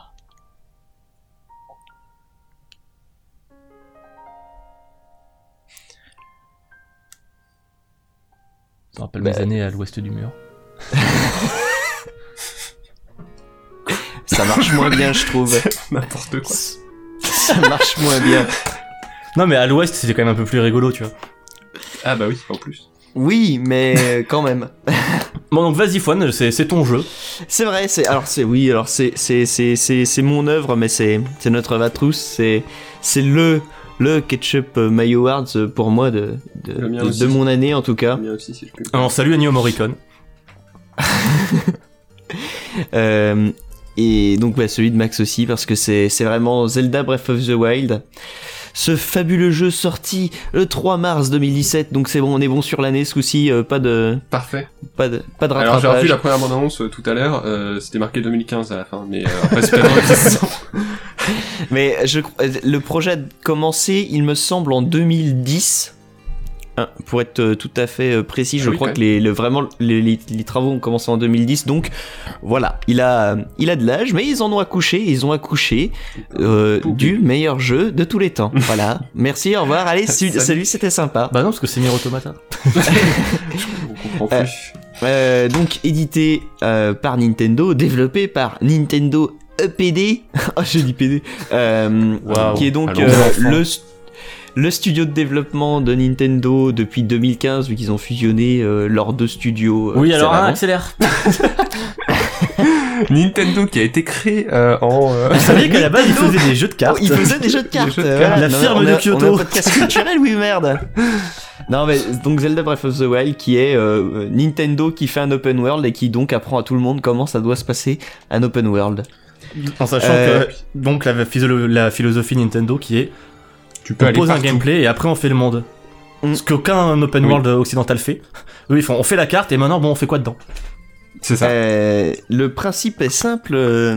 Link se réveille d'un sommeil long d'un siècle pour sortir de sa grotte et qu'est-ce que c'est comparé à 10 000 ans. Nier Automata fait tout mieux. Ça suffit monsieur. Nier Automata il y en a plus.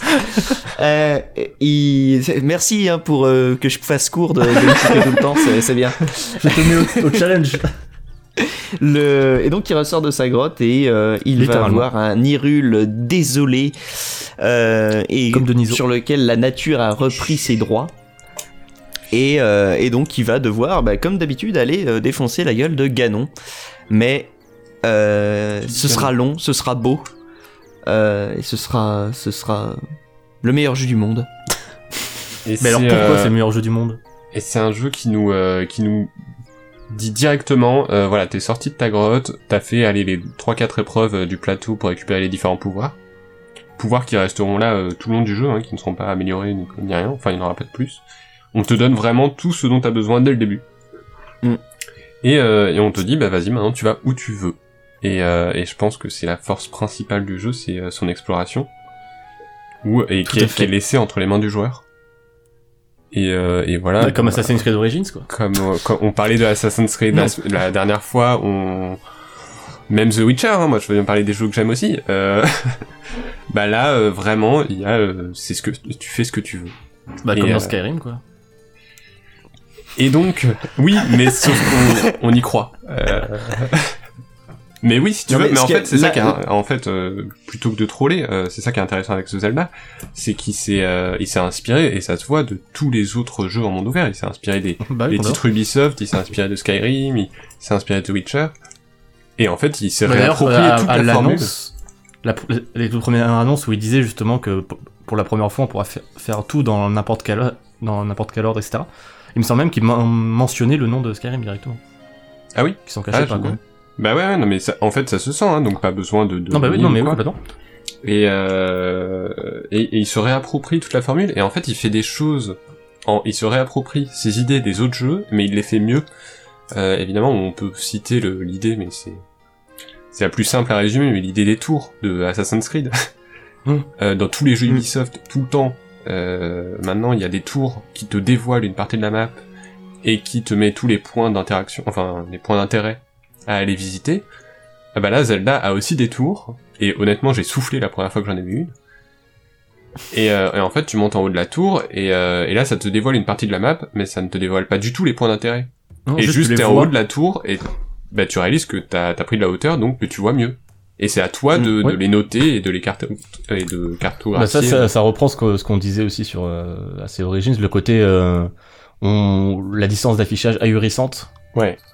Sur Breath of the Wild, enfin c'est vraiment une mécanique de gameplay, vraiment de voir au loin, puisque la carte te montre rien, elle te montre que ce que tu as visité. Donc pour voir les points d'intérêt, c'est à toi de regarder, de dire qu'est-ce qu'il y a là-bas, et je m'y jette en deltaplane et on va voir. Parce que tu peux aller partout, et c'est ça qui est génial aussi. Moi c'est une des nombreuses claques que j'ai eu dans le jeu, c'est je sais plus vers le côté ouest de la map. En gros, à un moment, il y a un petit village, un petit relais, et je continue à avancer, et là il y a un énorme pont en bois, et je regarde en bas, et en gros je vois pas ce qu'il y a en bas, et je me suis quand même dit, bah tiens c'est curieux, je m'y suis jeté, et évidemment tu peux y aller en bas. Mais dans n'importe quel autre jeu vidéo, ça aurait été un ravin, ça aurait été le vide, et ça aurait été fini. Genre, là, il y a genre des trucs en bas, en fait. Tu le vois pas parce que c'est super profond. Vieux temple, etc. Mais évidemment que tu peux y aller. Et tu, en fait, à chaque fois, tu peux aller partout et ouais. Et ouais, t'as aussi, surtout cette mécanique d'escalade, parce que tu parlais aussi des tours. Bah, dans Assassin's Creed aussi, monter une tour, ça représente pas de challenge. C'est, non, c'est ça. T'es plié sur deux tours et voilà. Sur deux touches et voilà. Dans Zelda, faut que tu gères ton endurance, faut que tu gères tes accroches. T'as un côté un petit peu aussi qui est tout double quand tu fais une poussée où en gros Link se jette un petit peu pour avancer d'un coup, mais en même temps ça consomme aussi une partie de son endurance. Donc là aussi t'as aussi ce côté avant de chercher à te dire je vais monter là, tu dois aussi te préparer, te dire est-ce que j'ai assez d'endurance au global, est-ce que j'ai pas besoin par exemple de bouffer un truc ou de mettre ses chaussures d'escalade pour pouvoir être c'est là où le jeu est génial, c'est en effet. Chemin, ou est-ce que tu peux te poser. Tu as vraiment des moments où tu vas te dire tiens bah là au-dessus de cette montagne j'ai l'impression qu'il y a quelque chose. Je vais y aller, mais par contre bon bah là-bas il fait froid machin. Il faut que je me prépare, il faut que j'ai ce qu'il me faut pour de l'endurance du machin. Et tu vas préparer ton expédition. Et aller là-haut et puis et récupérer ce que tu voulais trouver. Voilà. Et c'est ça. Et là t'es content. Non mais par contre quand t'arrives en haut, il y a pas que des noix Korogu, même s'il y en a beaucoup. Mais c'est pas le but du jeu. T'as aussi, t'as pris de la hauteur et tu veux. T'as pris de la hauteur déjà, ça te t'ouvre toute une vision et puis t'as en plus du spectacle parce que même si, alors techniquement, bon bah oui, alors c'est faible, hein, c'est moins beau qu'un Assassin's Creed Origins, c'est moins beau qu'un Horizon. Ça, c'est de la Switch, mais en même temps. Mais il y a une certaine beauté, je trouve.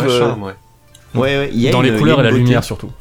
Et je trouve le monde vraiment vivant dans le sens où vu que tu peux interagir avec tout. Bah c'est ça en fait par rapport à un Assassin's Creed ou quoi ou même un Horizon, tout ce qui est affiché, tu peux interagir avec. Utilité, ouais. Puisqu'ils peuvent pas via des limitations techniques, ils peuvent pas te permettre d'afficher 15 000 modèles 3D qui servent à rien. Donc dès que tu vois un truc, tu peux t'en servir. Un arbre, tu peux t'en servir pour récupérer du bois, récupérer des pommes ou quoi. Un animal, tu peux t'en servir aussi. Te faire un pont.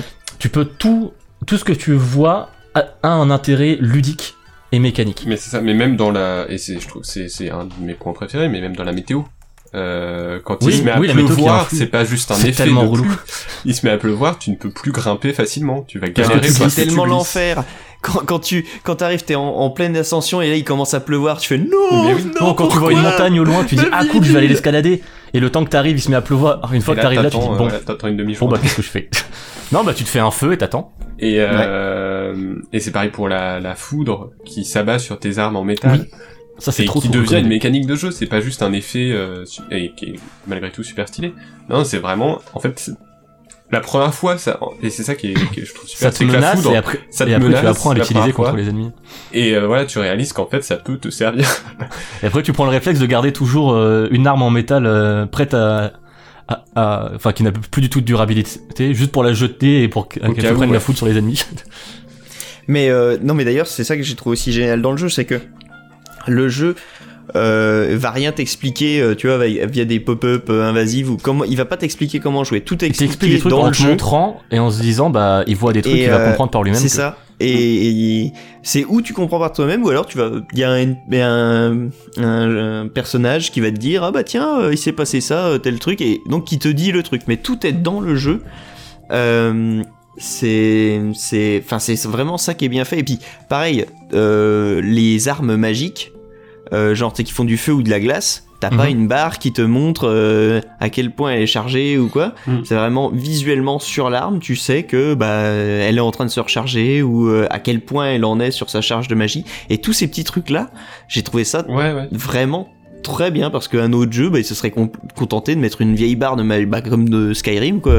T'as une barre de charge magique sur ton arme quoi. Et il se restreint pas à un genre, c'est-à-dire c'est aussi un vrai jeu de survie Zelda. Tu dois te faire ta bouffe pour te remettre de la vie, tu dois survivre au grand froid en mettant des manteaux et des fois juste t'as pas au début du jeu t'as pas les équipements nécessaires et c'est un vrai plaisir de réaliser que tu peux sortir ta torche et que d'un coup ça va te réchauffer. Ah oui mais la première fois que je m'en suis rendu compte j'étais là mais ah ouais mais d'accord. Et je pense que c'est un jeu où c'est aussi un jeu qui présente une succession de premières fois. Oui. Ah oui. Tu vas réaliser, ah mais je peux faire ça. En fait, le jeu sait que je peux. Mais même après 20 heures, tu... Et voilà, moi, tout le long de l'aventure, et même encore hier soir, j'ai relancé et tout, et il y a des moments où je suis genre, tu sais, la mâchoire décrochée, quoi, genre, ah ouais, c'est vrai qu'on peut faire ça et tout. Et puis, après, c'est aussi moi je trouve un grand jeu d'aventure, mais dans tous les sens du terme, pas que dans l'expérimentation, mais juste, balade bucolique, moi, j'aime la neige dans les jeux vidéo, mais genre, il y a ce moment où j'avais fait plein de sanctuaires et où j'étais redescendu d'une montagne à cheval en fonçant, et genre, j'arrive un peu en bas de la montagne, toujours très enneigé. Et juste, j'ai calmé mon cheval et je l'ai laissé aller tout doucement, tout ça, jusqu'au relais. Et au relais, il y avait un mec qui faisait son feu et tout ça, j'ai posé mon cheval, et genre, je suis resté à ses côtés, à jouer avec le chien et tout, et c'était trop bien, quoi, genre, d'un coup, il y avait un moment calme, doux, où je me repose, et puis voilà, j'ai été me coucher dans l'auberge, et c'était parfait. Donc, comme on l'entend, la musique aussi, elle se tend très... Ouais. Très léger, très doux, t'as jamais... 4 ou 5 nappes différentes sur la musique, ça reste très... Ah oui, non, c'est de la musique qui t'accompagne vraiment, ouais, mais voilà, qui reste on est loin des gros trucs symphoniques ou quoi, c'est vraiment 2-3 instruments qui vont jamais aller les uns sur les autres, et qui jouent aussi sur ce monde désolé, enfin, la musique est déconstruite, il y a qu'à entendre comment on entend le thème principal de l'Overworld dans le jeu, tu vois. Il y a vraiment un délire de déconstruction musicale, mais aussi du coup des règles, des mécaniques de la série, tout simplement, mais aussi de l'univers, le fait que oui, il y a un siècle Link il soit foiré, et là t'y retournes, et forcément en un siècle le monde il en a pris un petit peu dans la gueule, les gens ils se souviennent du délire, et mine de rien dans l'écriture et la narration, je trouve que le jeu réussissait à dégager quelque chose, là où personnellement dans tous les Zelda j'en suis tout le temps battu les couilles. Je suis totalement d'accord, il y a une vraie intelligence dans la narration, et... elle reste très très discrète, et quand elle apparaît je la trouve efficace, parce que t'as tout ce délire de retrouver tes souvenirs et tout, enfin il t'implique vraiment de façon très très intelligente. Et ce truc moi c'est dans les donjons, où à chaque fois que tu vas faire un des 4 donjons, il y a 4 donjons, tu retrouves en fait un des héros d'il y a 100 ans, mais qui est mort en fait, genre, et ça te rappelle constamment, genre, cette fois-ci tu vas réussir. Oui. Mais il y a 100 ans, en fait, vraiment, tu t'es foiré, tu t'es foiré comme une merde, quoi, genre, t'as raté. C'est genre, on a déjà perdu. Maintenant, c'est la suite. Ouais, c'est ça. Du coup, ça joue, mais, même étant moi, aussi, aimant les vieux Zelda, c'est vrai que je crois que c'est une des histoires, un des univers de Zelda que je préfère, alors que c'est... Enfin, pas le jeu, c'est pas ça le truc du jeu, et pourtant, ils ont quand même fait ça mieux, je trouve, que les autres Zelda avant lui. Oui, parce que c'est ce qu'on disait aussi, on sait que Nintendo met leurs histoires vraiment en dernier plan, parce que c'est pas du tout leur philosophie, et là je trouve qu'ils ont vraiment réussi à trouver ce qu'il fallait comme histoire et comme ton pour coller avec leur univers, et leur mécanique, et et juste la construction du monde, et ça donne vraiment un tout global et cohérent, et moi je suis vraiment pas un fan de la philosophie Nintendo et même de Zelda en général, et là c'est le premier Zelda que je trouve aussi complet, où chaque aspect est maîtrisé et important et intéressant, tu vois. Et et il y a un truc aussi par rapport, justement, tu parlais de la cohérence, même là-dessus, tu vois, où il y a plein de jeux, et je te dis, même The Witcher 3, où on te dit dans la quête principale, va retrouver Ciri rapidement, va la retrouver, et qu'en fait, tu passes 50 heures à faire du Gwent et des quêtes annexes, là, en fait, le jeu te dit tout de suite, ton objectif dans le jeu, il te donne pas de notion de temps, il te dit c'est affronter Ganon, de toute façon, on a déjà échoué, donc c'est bon, t'as le temps maintenant. T'as eu 100 ans, on est plus à 6 mois près, quoi. C'est ça. Et en fait, du coup, t'es jamais pressé, et la quête principale reste toujours. Parce que tu sais qu'à n'importe quel moment, tu peux y aller, en fait. Tu peux y aller à n'importe quel moment, et en plus, tu te coupes jamais de ce truc-là, puisque dans le jeu, en fait, tout ce que tu le fais pour progresser. Donc c'est vraiment le but du jeu, c'est juste de te préparer. Ouais. Et même dans la map, tu le vois tout le temps, t'as tout le temps le château de Ganon qui est au milieu de la map et qui est menaçant sur toi. C'est le point central du truc. T'es tout le temps rappelé que t'as cet objectif-là en vue, et Et là-dessus, la construction de la map et le placement du château est tout le temps là pour te rappeler que ton objectif est juste là.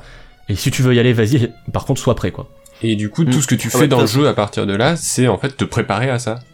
Et c'est là où je vais faire un peu mon relou. Non, ouais, vas-y.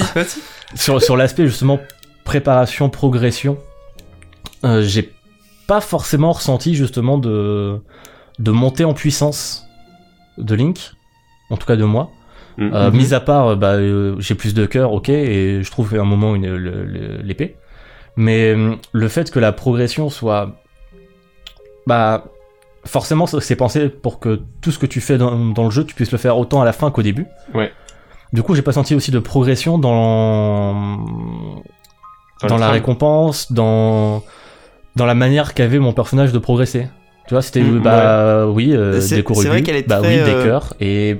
Voilà. Bah oui, mais moi je l'ai bien vécu, puisque finalement ce que tu gagnes, tu passes ton temps à faire des sanctuaires, et ce que tu gagnes c'est soit des cœurs, soit de l'endurance. Ouais, mais rien ça aussi, tu vois, le fait que la progression se fasse uniquement du coup par le prisme du sanctuaire, qui donne tout le temps la même récompense, ça peut... J'aurais aimé, tu vois, parce que même au bout d'un moment, enfin je dis ça, mais les 20-30 premières heures t'es enchanté, une fois que tu vois un truc tu dis oui je veux y aller, mais c'est vrai que j'ai rapidement atteint un point où je me dis, là c'est trop classe, va y avoir un sanctuaire ou une Wakorugu.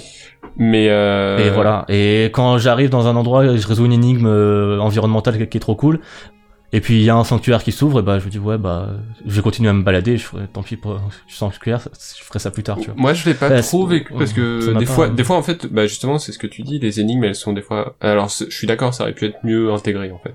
C'est vraiment une question de contextualisation. C'est pas tant le contenu des sanctuaires en eux-mêmes. Quand je les fais, à chaque fois, ils sont cool et je suis content d'y être rentré. Mais en termes de frissons, de découverte, au bout d'un moment, oui, t'as la découverte du panorama, c'est de toujours la même récompense. Ouais. Mais ça reste, t'as un sanctuaire et dedans, tu sais ce que tu vas avoir. Ouais, non, mais je suis d'accord. Et je suis d'accord pour dire que il peut y avoir un petit souci là-dessus. Après, je trouve qu'ils l'ont, en connaissant ce souci, ils réussissent quand même à se démerder avec. Notamment avec les énigmes environnementales dont tu parles, où des fois le sanctuaire c'est pas le sanctuaire qui compte, c'est comment y accéder, quand tu trouves le sanctuaire. Ça c'est mes sanctuaires préférés, ceux où tu sais que t'as un endroit où t'as Cass qui joue de l'accordéon et qui te dit là il y a un truc. Ceux que j'avais adoré, c'était les sanctuaires jumeaux aussi. Oui, c'est trop cool ça. Ils sont trop bien.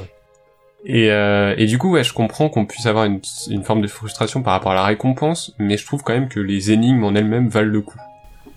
Oui, mais après, tu vois, aussi le fait que les armes se cassent et tout, ok, ça pousse toujours à t'adapter à la situation, etc. Mais j'aurais aimé avoir peut-être plus d'équipements de valeur dans les sanctuaires, parce que là, le nombre de fois où t'as un sanctuaire ou un coffre et où t'as une arme nulle, tu vois, j'aurais aimé peut-être que les récompenses s'adaptent par rapport à où t'en es dans ta progression. Par rapport à quel type d'arme t'as, et que t'en mettes une un peu plus puissante qui est un peu plus résistante aussi, ou peut-être plus de mécanismes. Disons qu'il contextualise vraiment, en tout cas, une seule arme dans tout le jeu, quoi. Oui, voilà. Mais oui, je suis un peu d'accord là-dessus. Après, moi, vraiment, ça m'a pas gêné ma progression. On en parlait aussi la semaine dernière, toi t'es pas...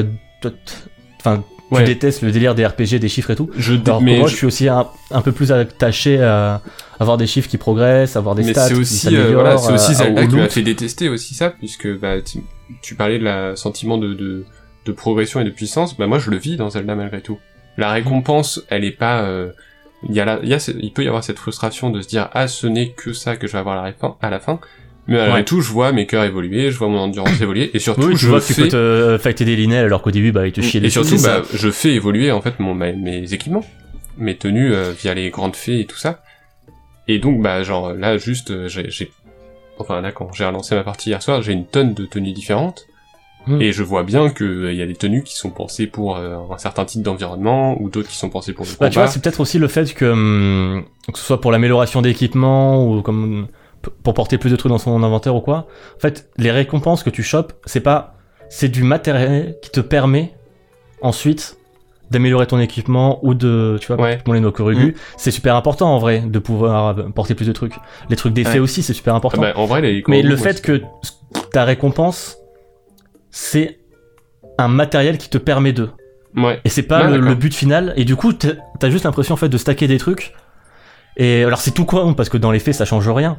Mais juste en termes de jeu, je me dis pas ah là dans tel sanctuaire ou dans au sommet de telle montagne j'ai eu un temple et dans tel temple bah il y avait telle relique. Non c'est bah il y avait un truc que on me donnait gratos au début du jeu, tu vois. Oui, je suis d'accord. Sur le côté récompense, oui. Mais malgré tout, voilà, la progression de personnage, je la sens. Enfin, juste quand tu revisites le château, quand tu essayes d'aller visiter le château. Non, mais oui, bien sûr. Mais peut-être que justement, ce sentiment de progression et de montée en puissance, je le sentirais plus si j'avais plus la sensation d'avoir des étapes. En mode, ok, là j'ai franchi un cap grâce à tel ou tel truc que j'ai pu trouver. Les caps, c'est. Puis la progression, je trouve, elle se fait aussi, c'est tout con, mais par toi. La manière dont tu joues. Bien sûr. Ouais. La manière dont tu apprends les mécaniques. La première fois que tu vois un robot qui te marche dessus, bon bah c'est tu fais cacamou quoi. Et quand tu y retournes, tu lui. Et après tu y retournes et le mec il s'approche de toi et tu lui renvoies son laser en pleine face. Ouais, et tu commences à mieux capter les mécaniques, les timings, etc. Bien sûr, tu progresses toi. T'es gentil, t'es mignon et c'est vraiment ça. Moi c'est vrai que c'est là où tu te dis bon bah ça y est là j'ai pris du galon. Comme tu disais tout à l'heure Max, t'as un Linel la première fois tu dis mais qu'est-ce que c'est que ces conneries. Moi je l'ai toujours en vrai, mais et en fait après après tu te dis bon bah non en fait c'est jouable quoi.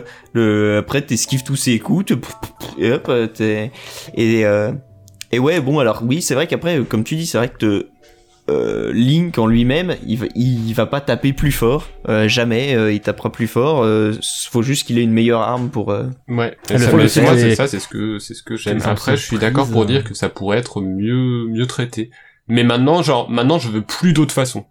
Maintenant, je veux qu'on améliore cette formule, pas les niveaux. Ouais, mais complètement. Là, c'est une base de ouf. Et s'ils améliorent cette base-là, go, tu vois, un truc plus adaptatif, justement, pour éviter ce côté, bah, là, ça fait 50 heures que je joue, je me fais un challenge que un autre pote a pu faire de la même façon à sa deuxième heure, tu vois, c'est un côté qui me gêne un peu. Et on a eu la même récompense. Alors, peut-être donner un truc qui s'adapte à sa progression, à où t'en es ou quoi, ou rajouter peut-être si les récompenses déjà peut-être étaient level scalées entre guillemets par exemple, en fonction de ce que t'as déjà sur toi. C'est-à-dire que si t'as une branche en bois, on te donne pas l'énorme épée. Et voilà, si t'as que des épées magiques de feu, bon, on te donne pas la vieille épée de merde en acier.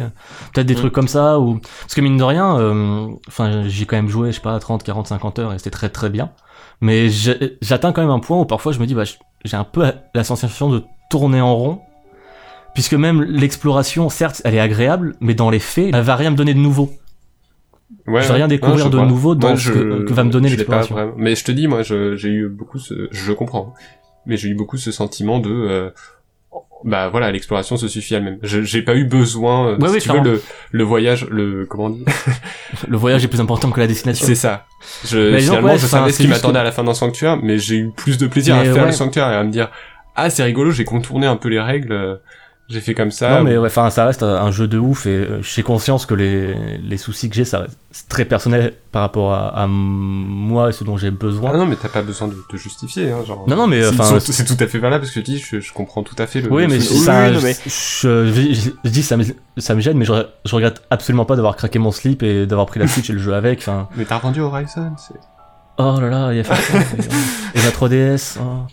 Et non, mais enfin, clairement, comme Dark Souls en 2010, ça reste un jeu qui va marquer une étape importante. Et aujourd'hui, ça, c'est ouf d'avoir un jeu qui peut autant redéfinir un genre dont on commençait à voir le bout, en fait. Ouais. Bah oui, complètement. Ces gens-là, maintenant, il y a des nouvelles règles. Inspirez-vous de celles-là. Quoi. C'est ça, genre The Witcher 3, c'était en mode, tiens, c'est ouf, il fait très bien ce que tout le monde essaye de faire, et voilà, c'est la forme finale. Et là, il y a Zelda qui arrive en mode yo. It's not even my final form. Et là, t'as Zelda qui arrive et salut.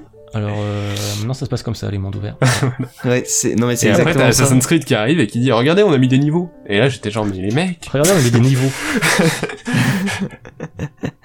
Mais non, j'ai envie de dire, il arrive à redéfinir un genre. Tout en c'est ce qui se rapproche le plus à mon sens de Zelda 1, le tout premier quoi. Ouais, il a ce côté ou même de Morrowind.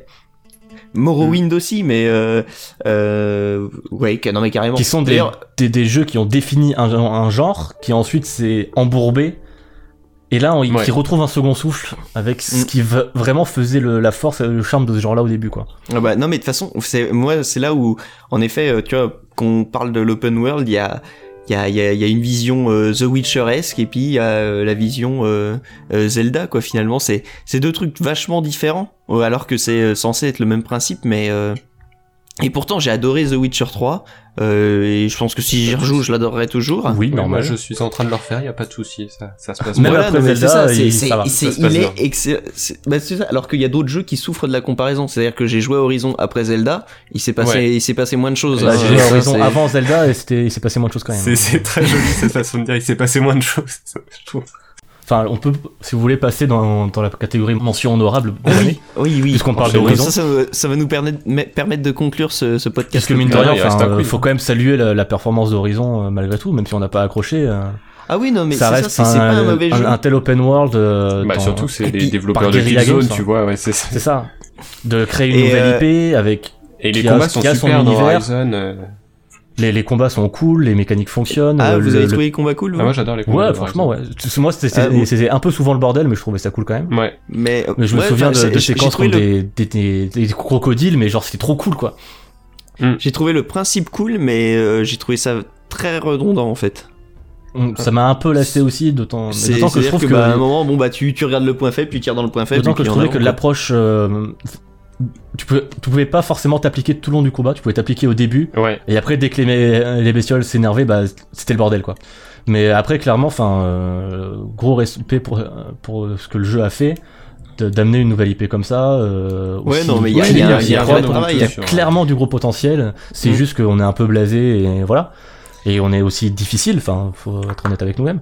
Donc, mais c'est ça. Mais le jeu est cool, c'est vrai que je pense que j'aurais plus apprécié si je l'avais fait avant Zelda, parce que là tu passes de Zelda où Link il est capable de s'accrocher à des plafonds à Horizon où il faut qu'il y ait un petit truc jaune sur une falaise pour pouvoir s'y accrocher, tu vois. Même ce qui m'a gêné aussi dans Horizon, c'est toutes les villes où en gros tu ne peux plus rien faire. Genre les villes c'est vraiment du décor de fête foraine, tu vois, où la caméra est resserrée et tu peux pas forcément rentrer dans les magasins, les échoppes elles sont dehors, enfin tu vois, je trouvais qu'il y avait un côté très factice en fait dans le monde qui m'a pas du tout aidé à rentrer dedans, et c'était un dommage parce que le jeu tue la gueule, la DA est cool là-dessus, voilà quoi. Bref, quand même une mention pour Horizon. Quand même une mention honorable pour Horizon. Très très hâte, mine de rien, de voir la suite, ce que ça peut donner. Allez, Super Mario Odyssey, mention honorable de mon côté. Oui, on en a déjà parlé, mais. On en a déjà parlé, mais je le mentionne. Non, mais oui. Et Persona 5, quand même. Ouais, oui. Oui, Persona 5. D'ailleurs, et j'en profite pour reparler Divinity Original Sin 2 aussi, mais on en a déjà parlé. Ah bah voilà, je l'ai mis aussi, ouais. R7. Ah, comment ? Ah, vas-y, R7, oui, c'est vrai. R7 qui est vraiment une sorte de retour aux sources, et en même temps qui lui aussi s'inspire de Outlast et de Pity, sans renier ses origines, donc qui est vraiment trop bien. Une bonne surprise, une très très bonne surprise. Ouais. Surtout pour une licence qui en avait besoin quand même. Je vois pas ce que tu veux dire. Je vois pas ce que tu veux dire. Pour ma part, moi, je vais faire une petite mention honorable pour une série, étant donné que je n'ai pas parlé de série pendant l'épisode, pour Atypical. Atypical même en anglais, qui est une série Netflix où on suit ça y est, j'ai perdu mes mots. Asperger, c'est un autiste. Autiste, merci. Autiste. On suit un autiste donc, et sa vie de famille, tout ça. Cet autiste décide qu'il est temps qu'il ait une copie des rapports sexuels. D'accord, ok. Et c'est vraiment casse-gueule alors oui, le pitch est... non mais le pitch est, tu te dis que pardon, non mais c'est cool, faut tenter ce genre de truc. C'est vraiment vraiment bien, le personnage est super attachant, tous les personnages sont cool, même ceux qu'on peut réprouver moralement, c'est des bons personnages. Donc donc non, et puis alors c'est très court, je crois qu'il y a une seule saison pour l'instant. C'est sur Netflix, foncez, c'est vraiment cool. Ok.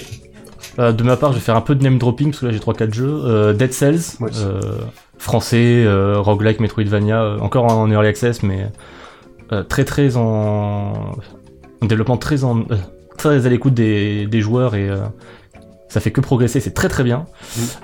Observer, jeu d'enquête, ambiance très creepy par les développeurs de Layers of Fear.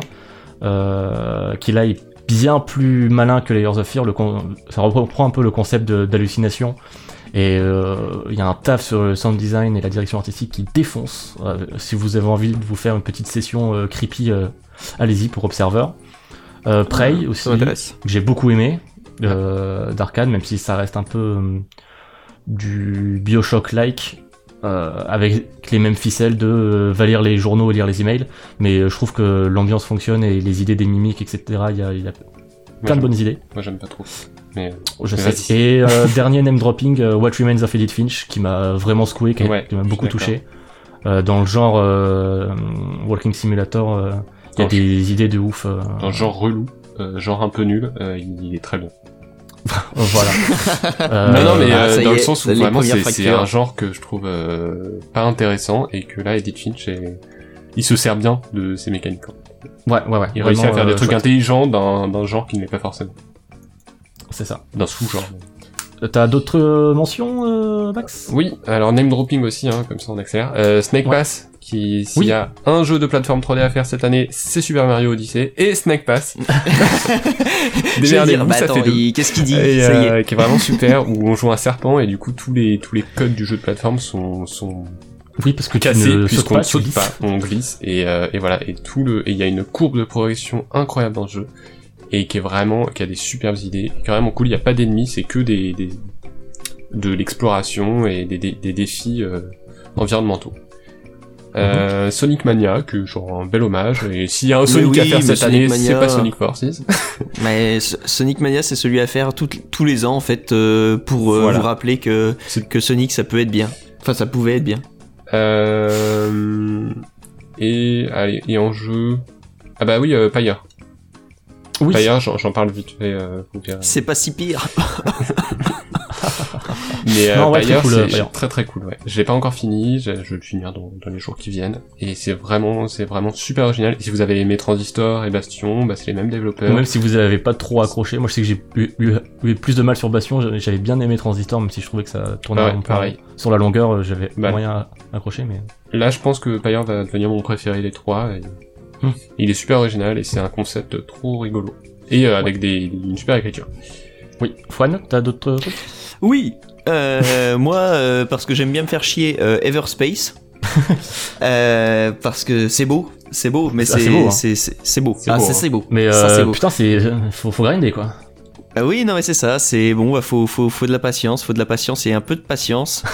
Mais c'est quand même très cool. Les dogfights sont vraiment. Donc c'est un jeu dans l'espace, ça s'appelle Everspace. Oui. Non mais oui, c'est cool à jouer et tout, mais la progression je trouve ça trop lent. Ouais, la progression est très lente. Par rapport à Dead Cells te fait progresser beaucoup plus vite. Mais ça reste très agréable à jouer. Mm-hmm.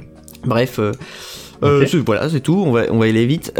Absolver, sinon, aussi, un jeu français, encore, qui se révèle être un jeu. Si vous n'aimez pas les jeux de baston, voilà, c'est ça. En fait, si vous n'aimez pas les jeux de baston, dites-vous, mais c'est pas un jeu de baston, c'est un jeu de deck building. Vous y allez et à la fin, vous jouerez un jeu de baston comme les vrais. Parce que vous faites vos propres combos, vos propres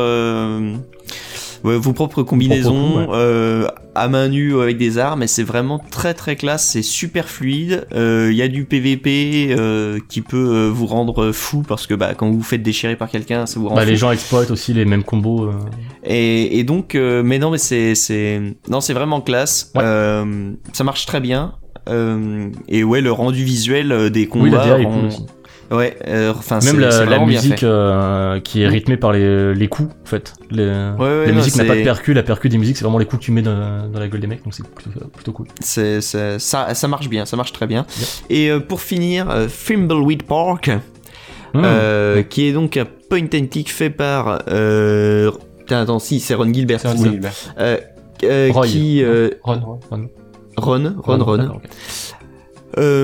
Comme dans Harry Potter, le créateur donc de Monkey Island, qui revient avec un point and click qui est totalement Monkey Islandisé, c'est-à-dire que comme le tout premier, vous avez des verbes d'action, des trucs, et c'est très drôle, très malin. Les énigmes, c'est un peu le même. C'est comme Monkey Island dans un autre univers. Donc ça marche, ça fonctionne toujours. C'est très très bon. Ouais. Et un autre point and click de ma part, Paradigme, qui est complètement barré, hyper drôle. Moi qui suis pas du tout fan du genre point and click d'habitude. Celui-là m'a beaucoup plu. Ah mais oui, c'est celui avec cette DA totalement chelou. Oui, il est ultra drôle et il utilise aussi les contraintes et les règles du genre point and click pour en faire quelque chose d'assez rigolo. Donc si vous aimez le genre, allez-y parce que ça va vous parler. Si vous l'aimez pas, allez-y parce que c'est très bien, même si on n'aime pas le genre. Et pour revenir sur des films, vite fait, Au revoir là-haut de Dupontel. Oui, super film. J'ai beaucoup aimé. Qui se passe pendant la Première Guerre mondiale et qui va parler d'un personnage qui est du coup défiguré littéralement. Film super joli avec des costumes de ouf. The Lost City of Z. Oui, The Lost City of Z. À voir et qui m'a fait apprécier Charlie Hunnam, qui est un acteur que je détestais et qui est. Oui, très, après si vous voulez ne pas aimer Charlie Hunnam, vous pouvez regarder King Arthur. Plein de choses. Toute la carrière de Charlie Hunnam. Mais pour rester sur 2017. Et The Lost City of Z, c'est un film d'aventure.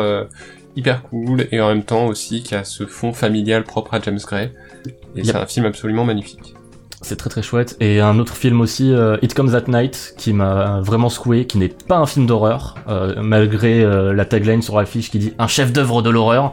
non c'est un film angoissant de tension qui m'a pris au trip, qui m'a pas lâché et qui m'a vraiment It Comes at Night. Si vous avez envie d'être crispé, mais d'être crispé bien, allez-y, ça défonce. Et Okja, c'était trop bien. Ah oui, Okja très bien. Donc le réalisateur du Transpersonnage, de Memories of Murder et tout ça, qui est très très très beau film, très cool, avec Paul Dano et un énorme cochon. Et très et superbe mise en scène, très bien. Et moi, faut que je name drop quand même Star Wars 8. Excellent, super, j'ai adoré. Excellent, c'était incroyable. Moi, j'ai trouvé que c'était vraiment de la merde. Hein. Putain, gros pari quand même, parce que ça se trouve, ça va être une grosse croûte. Mais le twist. Oh, mais vous le croyez? Oh, le twist. Oh, je m'y attendais pas. Oh là là. C'est bon. Voilà, c'est Godless, tout pour moi. Godless en série, qui est sorti tout récemment sur Netflix, qui est une plutôt très bonne surprise. C'est un western et c'est très cool. Ok. Et la saison 2 de Stranger Things. Non, pardon. Non. Bah tu vois, on l'a pas, c'est vrai, on l'a pas dit. Non, bizarrement donc. Voilà qui conclut les mentions honorables du Ketchup Mayo Awards. Ok, on enchaîne sur le quiz. Sur le quiz, vite la fin là, parce qu'on est à 3h. Oh putain, allez vite. Je regarde le timer, en fait, je stresse à cause du timer. Inexploré. Uncharted. Voilà, un point pour José. Attends, la musique m'a pas lancé. On s'en fout, ça fait 3h. Allez, on sait la musique, je l'entends pas. Oui. Ok, gare artisanale. Attends, Gare artisanale. Guerre artisanale. Oui, Ah non, putain, je l'ai sur le bout de la langue, c'est terrible. The War of Mine. Ok, le deuxième. Non. Ok, je vous donne un autre jeu. Le monde de la guerre artisanale. World of Warcraft. Voilà. Ok, alors j'y étais tellement pas. Je crois, ouais. Terre frontalière. Homefront. Non. Ah non, attends. Borderlands. Oui. Wow, oh, mais putain, il est doué ce con. Les Vikings à nouveau perdus. Hein? The Lost Vikings. Deux. Again. Deux. Ah, The Lost Vikings 2, ouais. Incroyable. Ah oui, parce qu'il est à nouveau perdu. Ah, bien joué. L'homme-coup. Neckman. Pas loin. Ah non, Hitman. L'homme-coup avec un P du coup. Oui. Oh, putain. Oh non. Alors, allez, encore 3, et là, il va les 3 points. De toute façon, je pense que j'ai perdu, hein. c'est pas la peine, mais c'est pas grave. La vallée de la rosée étoilée. Le Stardew Valley. Oh. Oui. Wow. Oui. Boum. Oh putain. Ouais, c'est bon. Ah, j'ai gagné. Dans mon cœur, j'ai gagné. La boule du dieu mythologique nordique. Odin Sphere. God of War. Hein? Odin Sphere. Ah non, c'est. Oui. Bien joué. Odin Sphere. Ouais. Bah oui. Odin Sphere. Ah, la boule. Oui. Bah oui. J'avais entendu la boue. La boue. Ça veut rien dire la boue. Bah si, de la boue quoi. L'œuvre sauvage de Kian Kojandi. Ah, c'est un truc bref. Alors attends. Breath of the Wild. Oh putain, oui. Alors, je demande la moitié des points parce que j'ai dit bref. Ça, c'était la question de Nem, c'est ça? Non, c'était de moi, celle-là. Je l'ai testé sur Ben hier soir, il m'a dit il a validé. Bravo. Bon, bah, faut compter les points, hein. Oh non, mais on peut se taire, s'il vous plaît. Alors, premièrement. Vas-y, combien?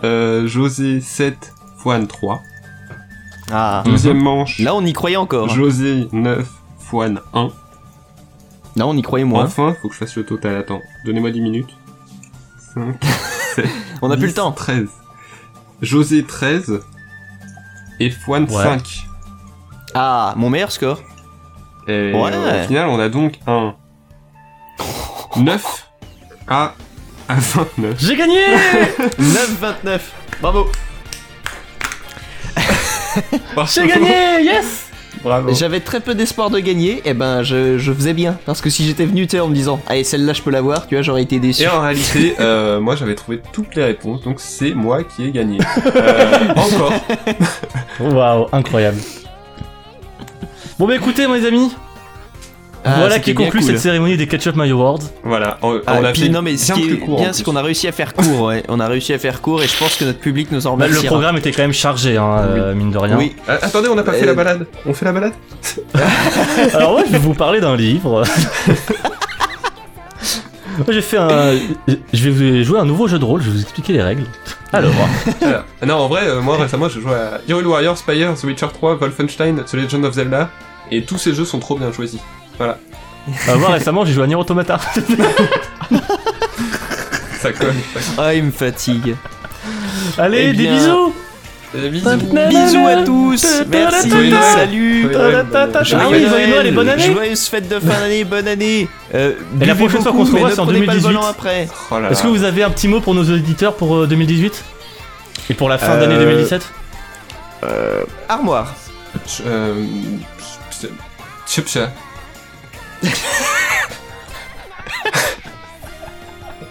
Voilà, c'est ça la laissée démarre. Vous avez un mot qui existe. Moi ça existe. Je suis désolé. Jonction. Ok. Condition. Allez. Voilà. Allez, on se quitte avec Aruka. Bisous Aruka. Yeah.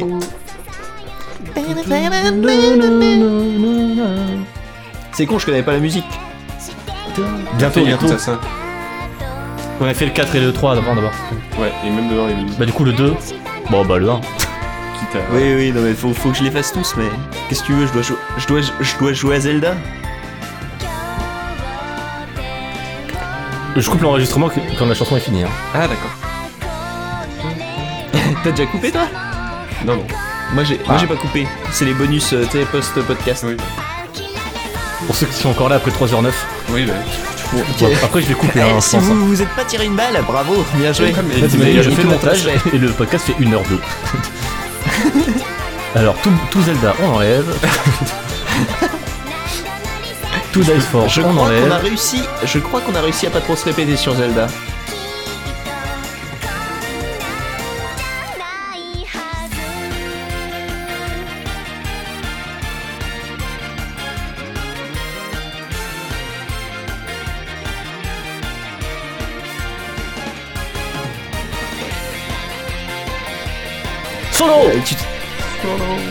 So Haruka, let's go. Ouh, ça flamme. Everybody say. Putain, c'est vraiment la fête. Par contre, moi après faut pas que je traîne, hein. J'ai une séance de ciné à aller voir. Tu veux voir quoi? Coco. Ah, ça a l'air cool. Moi j'ai maté le premier épisode de Twin Peaks saison 3. Allez, amuse-toi bien ça. Je vais relancer ça. Ça va être l'éclat. Ah et ben moi Faut que j'y rejoue, faut que j'avance. Il faut aussi que je me nettoie la barbe, parce que tout à l'heure quand je me suis pris du miel, je pense que j'ai laissé du miel dans ma barbe. Du coup là elle colle. Ça fait 3 heures que j'ai ma barbe qui colle, c'est horrible. Voilà. Ça vaudra le coup de rester jusqu'au bout du podcast pour entendre cette fabuleuse anecdote. Salut Bila. Salut Bila. Ah bah oui, c'est le seul qui restera là. Attends, je vais voir si elle m'écoute. Elsa, si t'es là, bah salut. Non, je vais te dire quelque chose et tu verras si elle t'écoute. Ah oui, tu me diras, All Boy c'est super, j'ai envie d'y jouer. Ah. Non, un truc qu'elle pourrait ne pas dire. Non, mais elle le dira jamais ça. Ah, Bila, si tu m'écoutes. Donne la prochaine fois qu'on se voit, tu me dis Ketchup My Award. Et tu me diras aussi, passe-moi le cendrier Elsa. Voilà, c'est deux phrases, c'est vraiment piégé. Là. Bah Bila, si tu écoutes ça, tu m'offres un jeu sur Steam. Ah oh, il est malin. Ah il est fort, le con. Bah ça va, il y a Mister Shifty qui a 5€, c'est bon. Ça donne pas envie de jouer à Yakuza ça ? Si tellement. Ah mais si. Bah.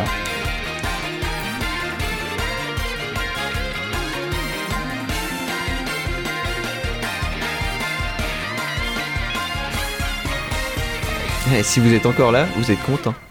Ouais, par contre, va falloir partir au bout d'un moment. Ouais. Si vous voulez, je peux laisser genre 20 minutes de blanc.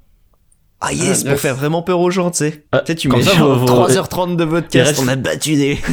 Ils resteront à écouter alors qu'il n'y aura rien. Peut-être à la fin, je mettrai un... Joyeux Yakuza. Et Nier Automata. Allez, bisous. Je vais couper l'enregistrement. Ça suffit, genre, c'est fini. Faut couper vraiment. Okay. Allez. Bisous. Bisous. Nier Automata, Gauthier.